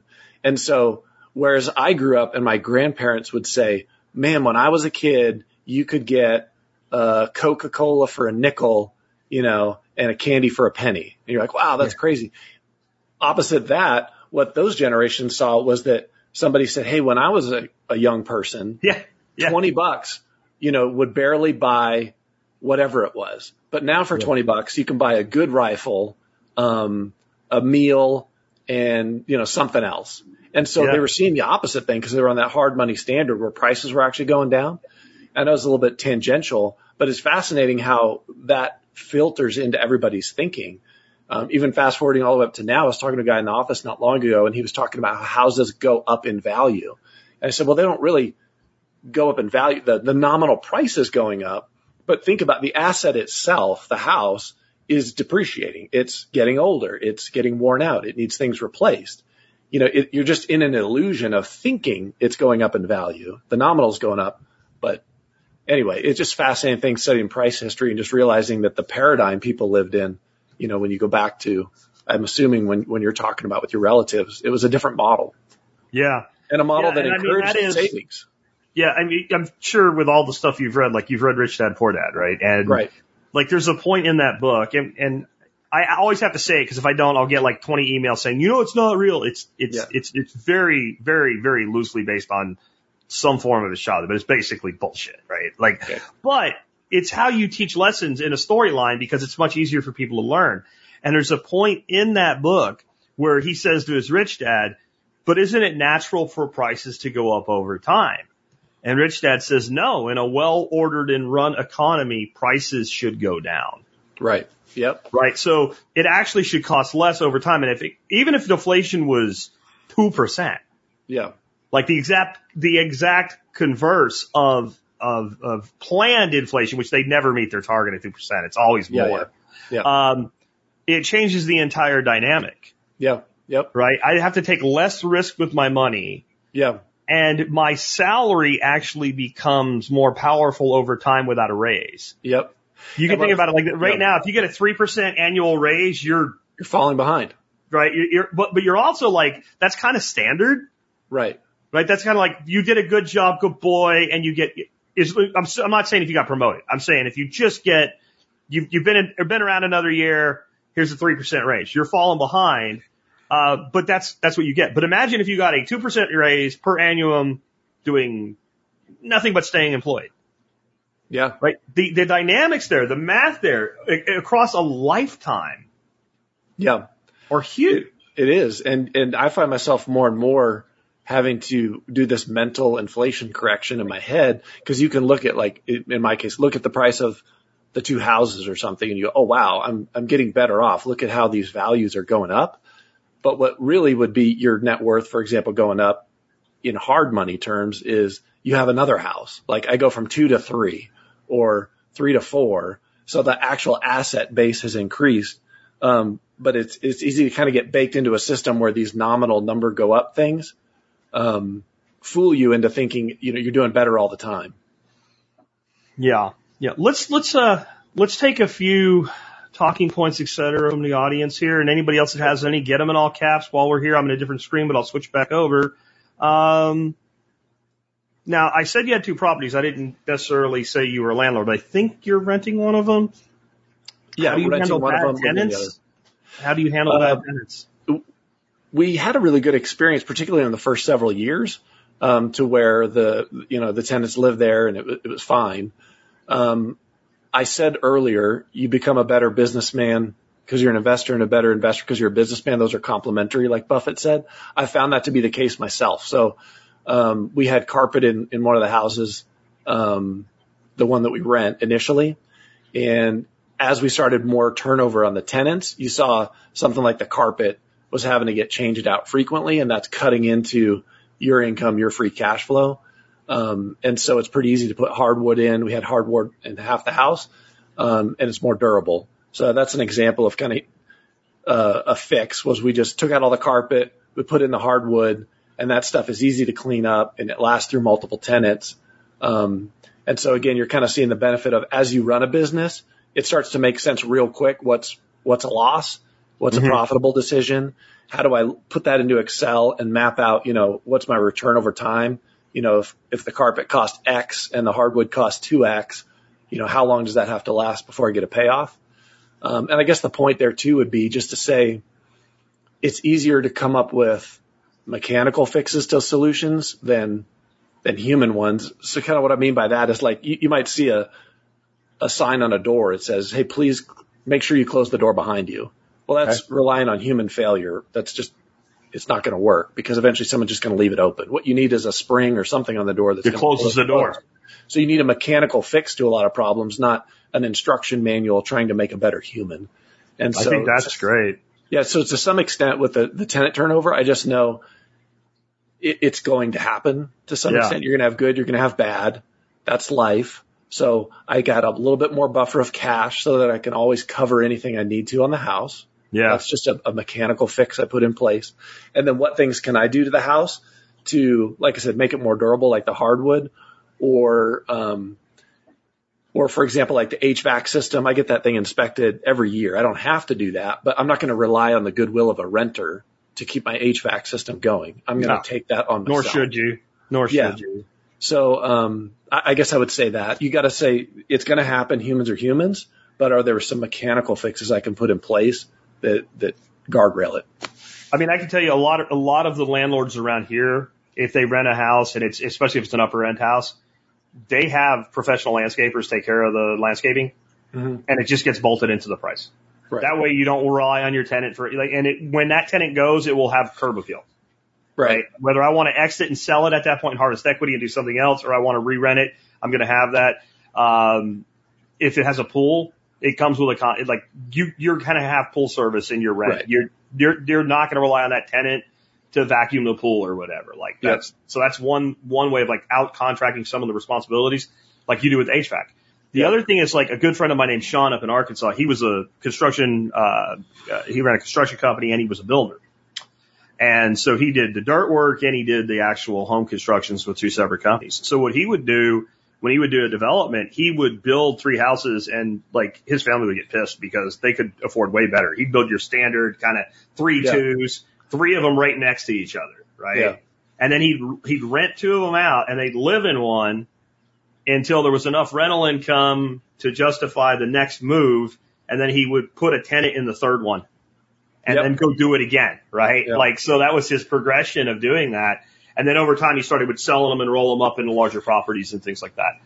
And, uh, he said that he built one set of houses with carpet in it. Never again. Yeah. Tile everywhere yep. Or hardwood. Tile everywhere, and he would put the same tile in all three houses Yep. and lay up a couple three boxes of that pattern of tile, like he did the the- he like when the wood tile. It looks like wood, but it's actually tile first came out. Like all the living rooms and dining rooms were in wood, and then there's square tiles in the kitchen. Yep. And then he had some put away, so if a tenant dropped something or whatever, you just bash that tile out, drop another one in. Yeah. And it Yep. became that that's a mechanical solution to a human problem, right? Like it just I don't care. Yep. tile you can clean and like no white tile, no white grout. That was his Right. other thing, right? Because it's going to look bad after a couple of years. Yeah. Yeah. Um, let's move on from there. Uh, this was a troll, I think. I eventually put this troll in timeout in case they weren't a troll and it never came back, so I'm pretty sure. But they were on and on with all the doom and gloom. But I just thought this was an interesting thing. You will own nothing and be happy. Um, I'm not on board with the World Economic Forum's concept of all own nothing and be happy, but I think there's also ways of understanding things. Like most of the really rich people in the world own almost nothing on paper. Right. And yeah. I just think that your financial, like when you're talking about multi-generational wealth planning, it's probably a good idea in some situations that a thing that you, you control, you don't own Mhm. and your heirs won't own it. Yeah. Uh, we could do things with like living trust and stuff like that where what, what happens is the, the control of the thing changes rather than ownership. And I think that a lot of kind of like the pride of ownership marketing has been used to bilk a lot of money out of the poor. Mm. Um, coming from my roots, this was something I had to struggle with. Like, if you would have asked me 15 years ago, will you ever lease a car? Yeah. I might have had to clarify that with, do you mean like if I, are you calling lease rent? Like, Yeah. like I might rent it for two weeks or something, but you're talking like a three year lease? No, no. Yeah. Well, then I discovered by dropping it into Excel that the type of vehicles that I actually wanted to drive cost me less money, period, hmm no matter what. And it was like, well, I don't want to own that vehicle. Yeah. Yeah. I don't want to own that vehicle. Now my Yeah. Challenger, I wanted it, so I went out and I paid for it. Boom, Yeah. done. Right? That was a different scenario. yeah. But if you're driving, you know, Toyota 4Runners, you, there's there's so much value holding those vehicles. right. Right. I actually worked it out with a spreadsheet to where if I decided to buy it at the end of the three years, I was still ahead over buying it for financing or cash. wow. Well, Yeah. then you don't. I don't care how you feel, right? And I think Yeah. a lot of times that's what gets in our way is we start thinking about how we feel. Like, Yeah. I don't think your emotions and your feelings are unimportant. Mhm. I think that they are less important. And I don't think you can properly manage and control them unless you know the logic first. So, like Yep, to me, yep, yep, if it's more than a thousand bucks, it goes in Excel somehow. Right. And I get Yeah, like, yeah. I look at it like a freaking CFO. And then now my emotions are allowed to speak. Right. But yeah. It's like I- I emotions. the same shut thing. up. You shut Well, I- up emotions. Yeah, shut up desires. yeah. Right. I'll sometimes Desires and emotions are irritate. great for the income. They're terrible for the spending. Yeah. Desire Yeah. and emotion is like if I can get it, like if I can get my vision big enough, I can like, I can like work so much harder than I thought I could. Like my vision for TSP was like I'll work from home. I'll have a bunch of fish tanks in my office. I'll hang out and talk to people. It'll be great. Yeah, yeah. So I was willing to like get up at three o'clock in the morning Yeah. and do a show in a car Yeah. because that that that that emotion was so high and it was worth doing that way. But on the other side of the balance sheet, on the outflow, emotions are thy enemy. Yes. Yeah, and I, I've, I've probably irritated my wife a couple times with this, but when it comes to decision making, I'm like, let, let's parse the decision out into its parts, finances being one of them, and let's come to the, the conclusion that optimizes it. Whether we do that or not, separate thing. But for example, like to buy the car, let's look at the financial part of it only. How much, how long do we finance? Do we not? Whatever. And that way we at least know what we think the right answer is financially. And then if you want to go back and be like, let's be emotional about this, that's fine. But it's worthwhile to actually split those decisions up and not have it all, you know, muddled together like spaghetti. So I, I totally agree in looking at the finance part. It doesn't mean you have to do it. You know, maybe sometimes you make a suboptimal decision because you just want to do that. That's fine, but at least know the, the financial answer first. Yeah. It was interesting too with the car bit because um, and you're talking about financing or not. When we first started this journey, my wife and I, we're going to pay cash for everything, you know, the house Yeah. and the cars and all this stuff. And we, we ended up buying a car recently. It didn't pay cash even though we could Yeah. because like you said, it, it just didn't make sense financially anymore. Um, and so the way it happened was we'd been driving the same, you know, old minivan for a decade plus and I'm doing my normal stock research. And this is where some of these things, kind of like permaculture, one plant benefits another plant, benefits another plant. There's a synergistic effect. So because I'm researching stocks, you see other things in the data before it's in the normal popular news. So I'm reading this stock stuff and, and annual reports and whatnot, 10Ks, 10Qs, and I start hearing about chip shortages, chip issues, you know, silicon issues left and right. And this is way before it's in the news. Yeah. And so what I, I then I go look at Micron and Intel and the CEOs of these companies and what they're saying in the, the quarterly report. And they're saying this is years long process before Yeah. this thing gets resolved. And so it was within the week. I went to my wife. I said, we're buying a new car. And she's like, what? You know, for me, Yeah. this is out of left field. Josh does not. I can't get two that. haircuts a month and now we're going to buy a car. Exactly. I cut my own right? hair, you know? Yeah. Um, so anyway, but the reasoning was, um, hey, we've got this old car and if this thing breaks, if you got, you know, a high net worth individual accredited investor whose single car breaks and now there's part shortages and supply chain issues, that's stupid. That's not Yeah. responsible. So we Yeah. need to get something new and we need to lead turn all these shortage issues. So, you know, went in the next day, drove a car around, met our needs. I was like, well, take it. And then when it came down to the buying it part, and I looked at leasing a little bit too. In our particular decision, we decided to finance it, which was very odd because we said we'd never Yeah. do that again. Yeah. But based on you know the credit check and everything else, the interest rate's like a percent. Yeah. You know, Yeah. and I'm like, I've got dividend income that can cover a car payment, and inflation is at you know actual CPI, the baked Yeah. CPI, not the real the the the, the Jerome Powell CPI is running six seven percent. I thought. I, I can't see taking Well, the money and paying it. here's how I feel about a debt on something that you need, which was the situation you're in, is okay. Okay. And if the interest rate on that debt is 1% and you have the money and you can't make more than 1% on your money during the term of the loan, you don't deserve the money, That's true. right? I Like thought- I you should be able to do better than 1% gain on your money.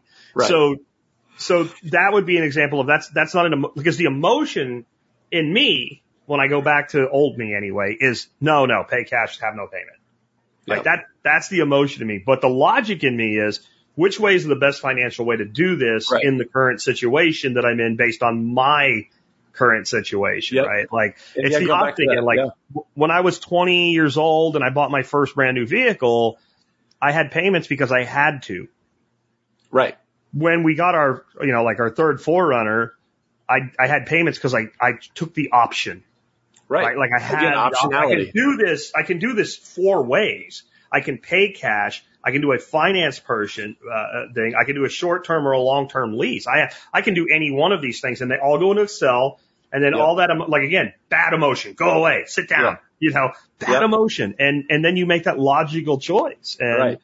The lease you won't always like, or the you will always the, win, which is why the numbers always must go in the spreadsheet. yeah, yeah, exactly. You know, And like I said, or, or you put it all in a spreadsheet and you go, Hey, the rational financial thing to do is X, but I really want to, you know, I want to exercise my option. yeah, I, I want to rent a convertible and drive down Highway One on the coast and have a good vacation. It doesn't make sense, but I, that's what I'm going to do. I'm going to do it anyway. Yeah, yeah. Um, let's see. We already did. You're going to own nothing and be happy. Uh, I thought this was an interesting little comment. Learning things today I could have used two years ago. That's all of us. Whenever you do learn it, you wish you learned it earlier. And it's the tree thing, right? Like the best time to plant a tree was 20 years ago. Next best Yeah. time is today. Yeah, hundred percent. I, I feel the same way. I think about stuff in my own life all the time. Like, golly, if I was such an idiot ten years ago. Yeah. So Yeah. it's just life. That's just life. I don't know if you'll have any comments on this, but I made a comment in the comments, uh, the text comments while we were going about Nassim Taleb, Taleb. and uh, I basically said I lost a lot of respect for him over uh, what I call feigned ignorance in the Bitcoin black black paper, and I was asked for more nuance, and I'm not going to go long on it because this is not a Bitcoin show, but in his black paper, his chief criticism of Bitcoin was transaction speed and transaction capacity. And he really Lightning. hammered on it over and over and over with Lightning. complete completely, totally ignoring the Lightning Network. So if I thought Taleb was a guy with an IQ of about 98 and he wasn't smart and he wasn't informed and he was just wrong, I wouldn't care. I wouldn't care that he had the influence even. I would be like, whatever, like you're just wrong. This man, I would probably estimate his IQ somewhere between 160 and 180. Right. He's one of the smartest people I've ever read. I do not believe for one second that he's unaware of lightning or what it does or its abilities. And Yeah. it wasn't like he wrote it five years ago, right? This is a very, very recent thing. And he's continued a malicious intellectual attack on Bitcoin for the same reasons continuously, like almost daily on Mhm. Twitter and continues to ignore Lightning Network, right? So to me, that's again, that's not even about a dis- if he said, I don't believe Lightning will work. Okay, fine. I disagree, but you have a right to have your opinion. Ignoring a thing as though you don't know about it in order to attack a thing because you know the thing you're ignoring destroys your argument. When you're that smart, I, I see it as malicious. And so when Yeah. you're malicious, that's different than differing opinions. So I, I, I have a tremendous lack of respect now because I have so much respect for his, for his, for his uh, intelligence. Yeah. Yeah, I can see your point there. And I guess I've just come to the conclusion that your heroes eventually disappoint, if you. you want to call that Yeah. person a hero. And, and you have to know that we're all human Yeah. and, and take the, take what you can learn. So there are things I've mentioned Buffett a couple of times. because I've learned so much from him. Sure. But there are things about him that I, I don't agree with, and I think Yeah. how did, how's he missing the boat on this, or what's going on? Maybe Bitcoin is one of them. yeah. Um, but the fact of the matter is, if you start in 1960 whatever with his shareholder letters and you read them all the way up to today, you are going to come away with a really solid education uh, on Yeah. investing and finance. No. There's a wealth of information out in the public domain. So, and the same with Taleb, you know, like I watched during the pandemic some of the stuff he was talking about and the spread of the virus and like, I finally just stopped because I was like, it's wrecking this guy I've learned so much from. Um, and I just have to leave it at that. I've learned a tremendous amount from him, Yep. um, in terms of, uh, you know, how things scale and, um, the fragility concept and just the, basically that whole perspective on, uh, normal phenomenon and financial and other phenomenon that are, that operate in extremes, um, that don't Yeah. operate like normal day to day. So anyway. No, I would say his work on like being anti-fragile law is exceptional. Uh, one more thing to add on why I have this feeling is he actually started out all in on crypto. He was big on the Bitcoin Cash side of things. And when he Oh. got that up the butt, all of a sudden, like crypto is bad, right? Yeah. So it's like, Who knows? yeah. Anyway, uh, this is interesting. We kind of just hit this with the whole car thing, but mortgage payment versus investment. I think this is another place like I'm all for the paid off house, right? Dave Dave Ramsey, the paid off house has replaced you know the status symbol in America of the, of the Rolls Royce or whatever. But there is the same thing we said, like there's a there's an opportunity cost in locking up capital Yes. right? And I think there's a balance there, and I don't think it's a zero sum binary mortgage No. payment or here like what how many options do you have? Because having a paid off house and plenty of capital for investment and income generation is better than having a leveraged house in the same scenario, but i- i- the more you have as a buffer, the more you know, what is I guess the ratio of leverage is the thing. Like if your ratio of leverage against your total net worth is 10%, that's, that's a pretty safe position to be in. Yeah. Yeah. Yeah. yeah. If your leverage ratio to your wealth is like 100%, like all your wealth is leveraged, right. Yeah. then that's not a safe position to be in. Yeah, uh, the reason I went down that path was probably a variety of factors, but paying the house off, which is not always the right answer. But it, it, going back to accounting, people understand income statement pretty well. People understand balance sheet pretty well, but the cash flow statement is probably the least talked about, least understood. And the reason I say that's important is you can be a, a cyclical company with a lot of assets, solid balance sheet, and you can get in a cash crunch situation that could kill the company.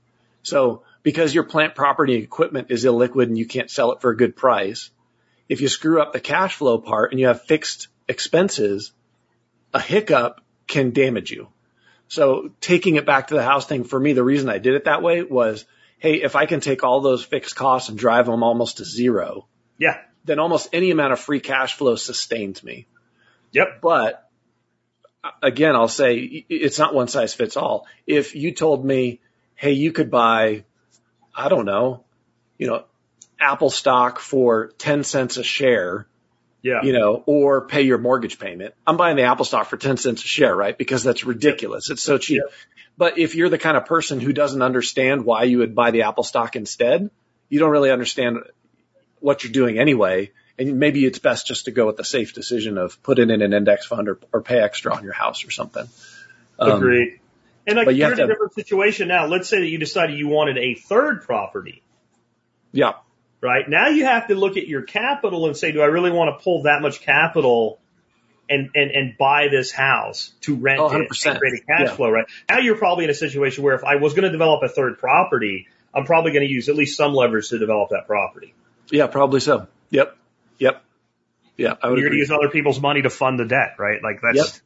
Or you're not going to, if you can't, then people, what if you can't? Well, then you don't do it. Like that's, Right. I- The other thing is like, don't get it, don't get addicted to an idea where you become committed to the idea as though you've, like you, like you joined the military, right? You didn't join the military.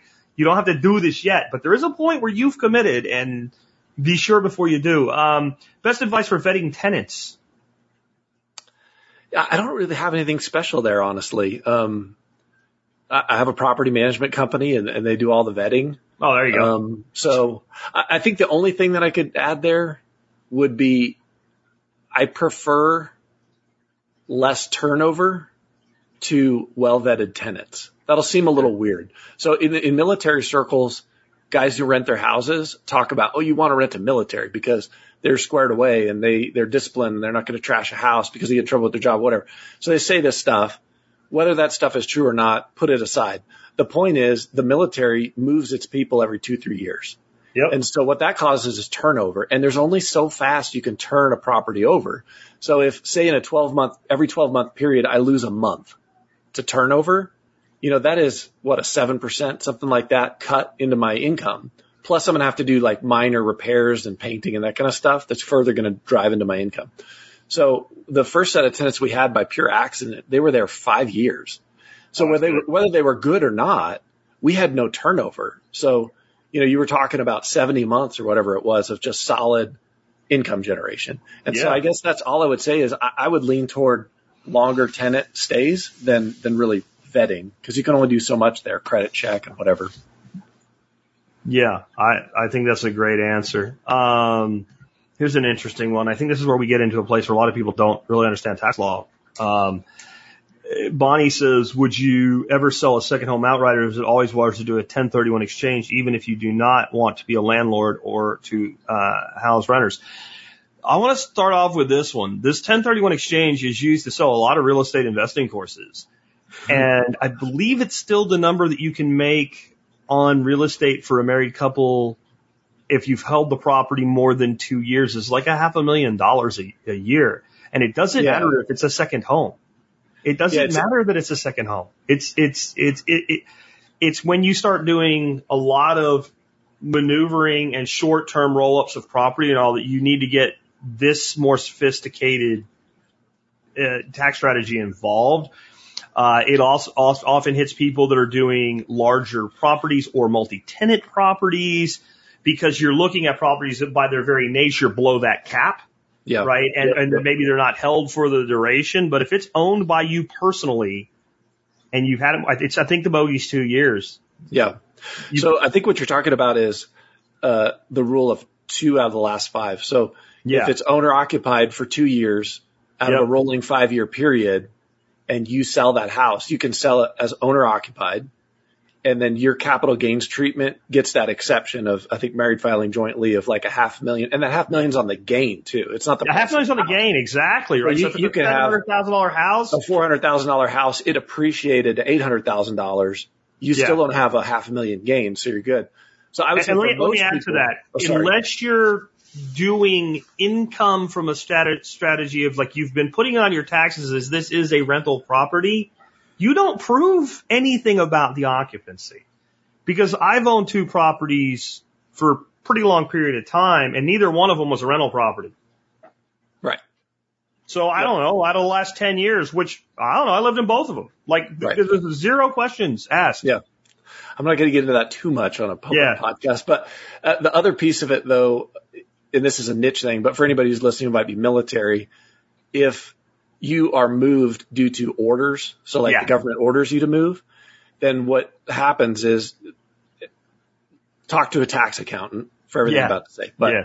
a tax return or whatever. Um, but you, you get a 10 year extension to that two of the last five rule, Mm. um, where you can still treat it as owner occupied. Okay.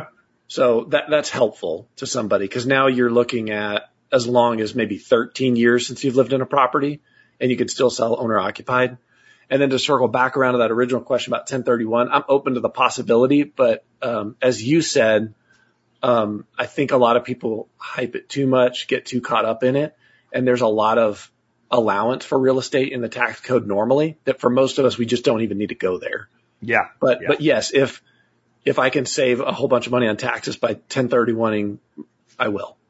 Just understand if you do it, you're not avoiding the tax, you're deferring the tax. Like eventually, if you cash out at the end, it all goes in and it all accumulates from the beginning.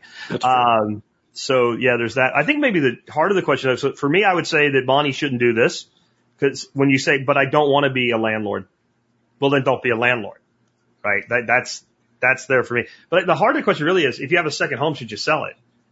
And I kind of want to be a landlord with a second home unless I know exactly what I'm going to do with the capital I extract.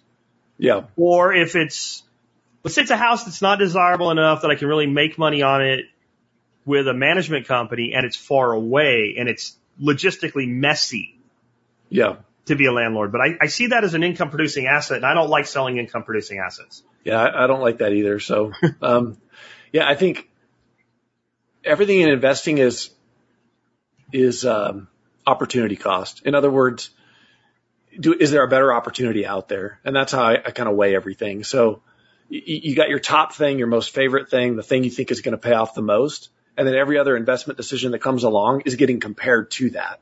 And if it doesn't at least present as good an opportunity as that top thing, well, then you've immediately filtered it out and it's a good uh, filtering method. So if the house is working, um, it's a higher threshold for other things to meet to say, I need to liquidate the house and go into this other thing. Um, yeah. And then I think a lot of us too, we think we are better than we are at timing of markets. I hear a lot of people right now like, oh, the bubble's about to burst and I'll sell as it goes down or whatever. I'm not saying you can't understand markets and time and do, and do whatever. You, you, I'm not saying that, but most of us are really just not that good at it. Um, so like point in case, the first stock I ever bought was, uh, in 1997. I was in high school about Starbucks. And I just held it ever since, right? Based Yeah. on the simple premise that caffeine's addictive and even broke people pay for it. That was the thesis. And, you know, that's like a hundred X, you know, since then. And the dividend payment is more than the cost basis on the original stuff.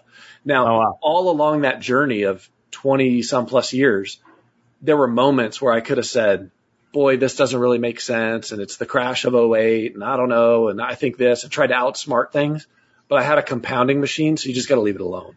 Yeah. Um, so sometimes we just try not to outsmart ourselves. And see, that's an interesting thing. That's a, that's a security, but it also at this point is an income producing asset.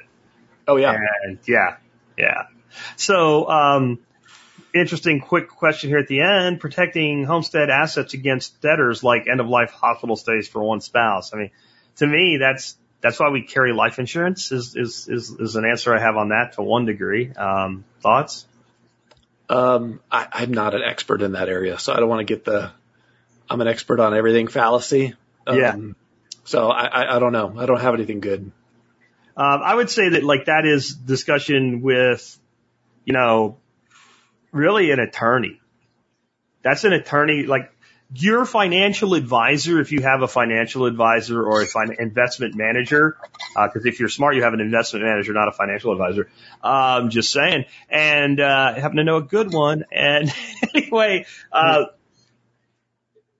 you, you, that person can help with that but that's more uh, you have this conversation with the attorney who's an expert at planning for it and then the financial person says and here's an instrument that can be added or combined with that. And then the tax attorney and that's where you start bringing the team in managing your wealth together right? You you have different people for different things.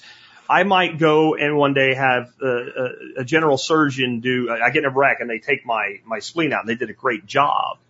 And if later on in life I need a heart transplant, hopefully I never do, but if it did, it doesn't matter. I'm not going to the person that did the splenectomy because they're not a cardiothoracic surgeon.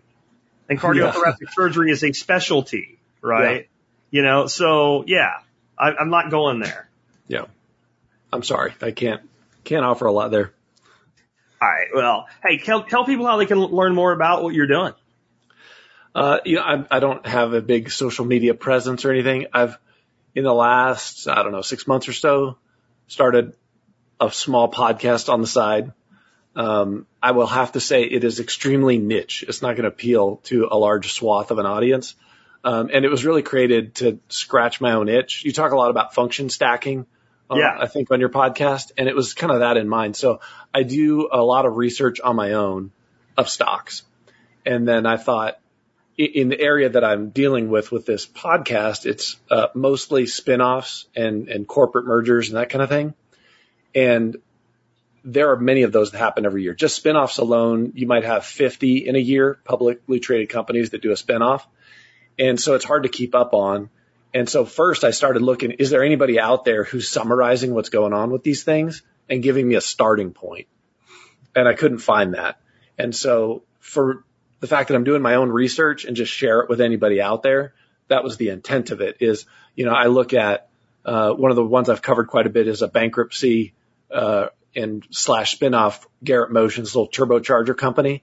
So I was doing the research on my own, which was extensive. And now I just put it out in like a 10 minute blurb. And that way somebody else could listen to it and go, Oh, this sounds appealing. I'll learn more.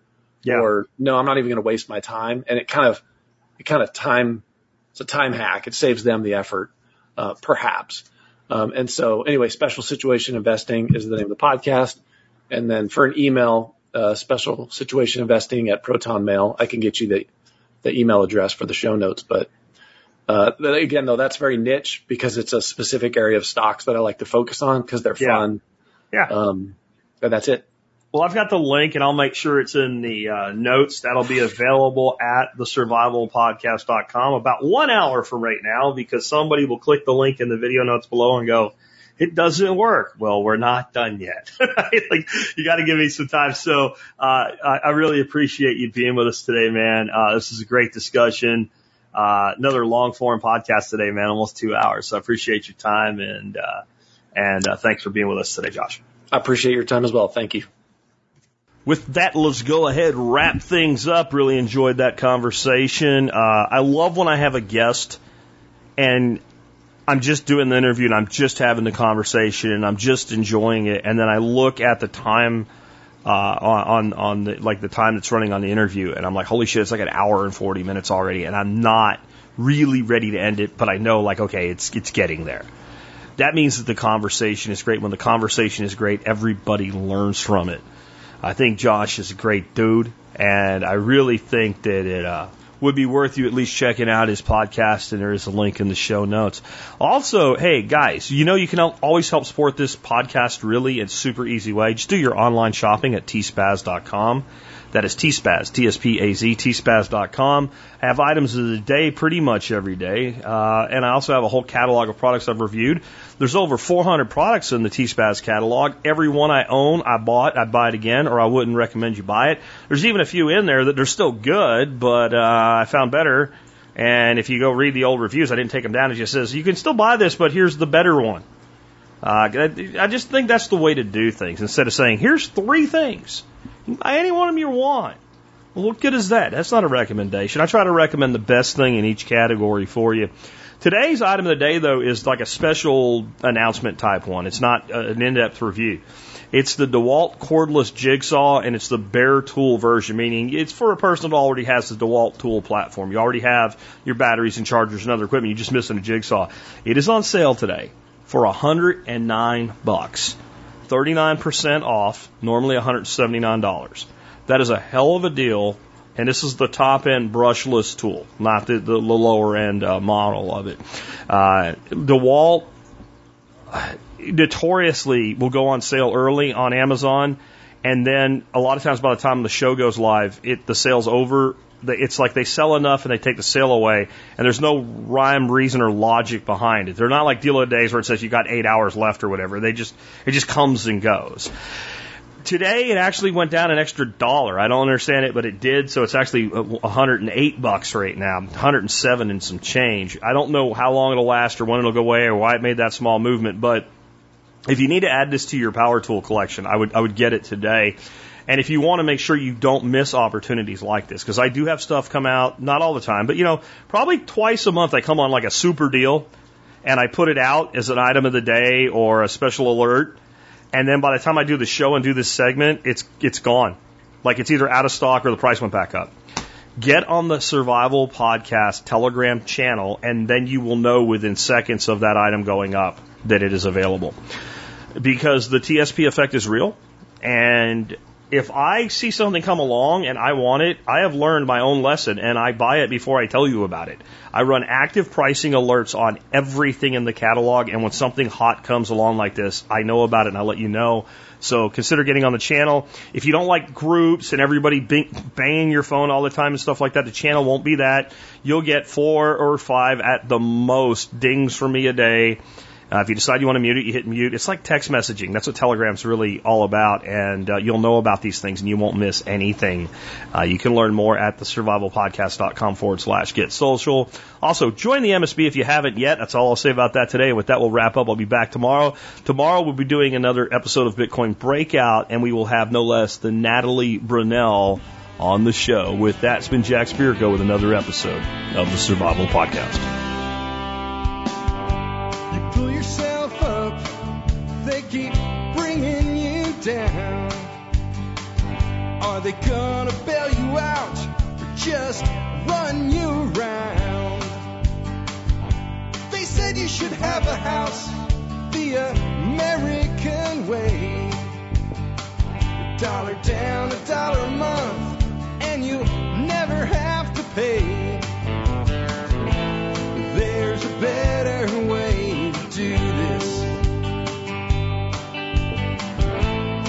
me show you a better way.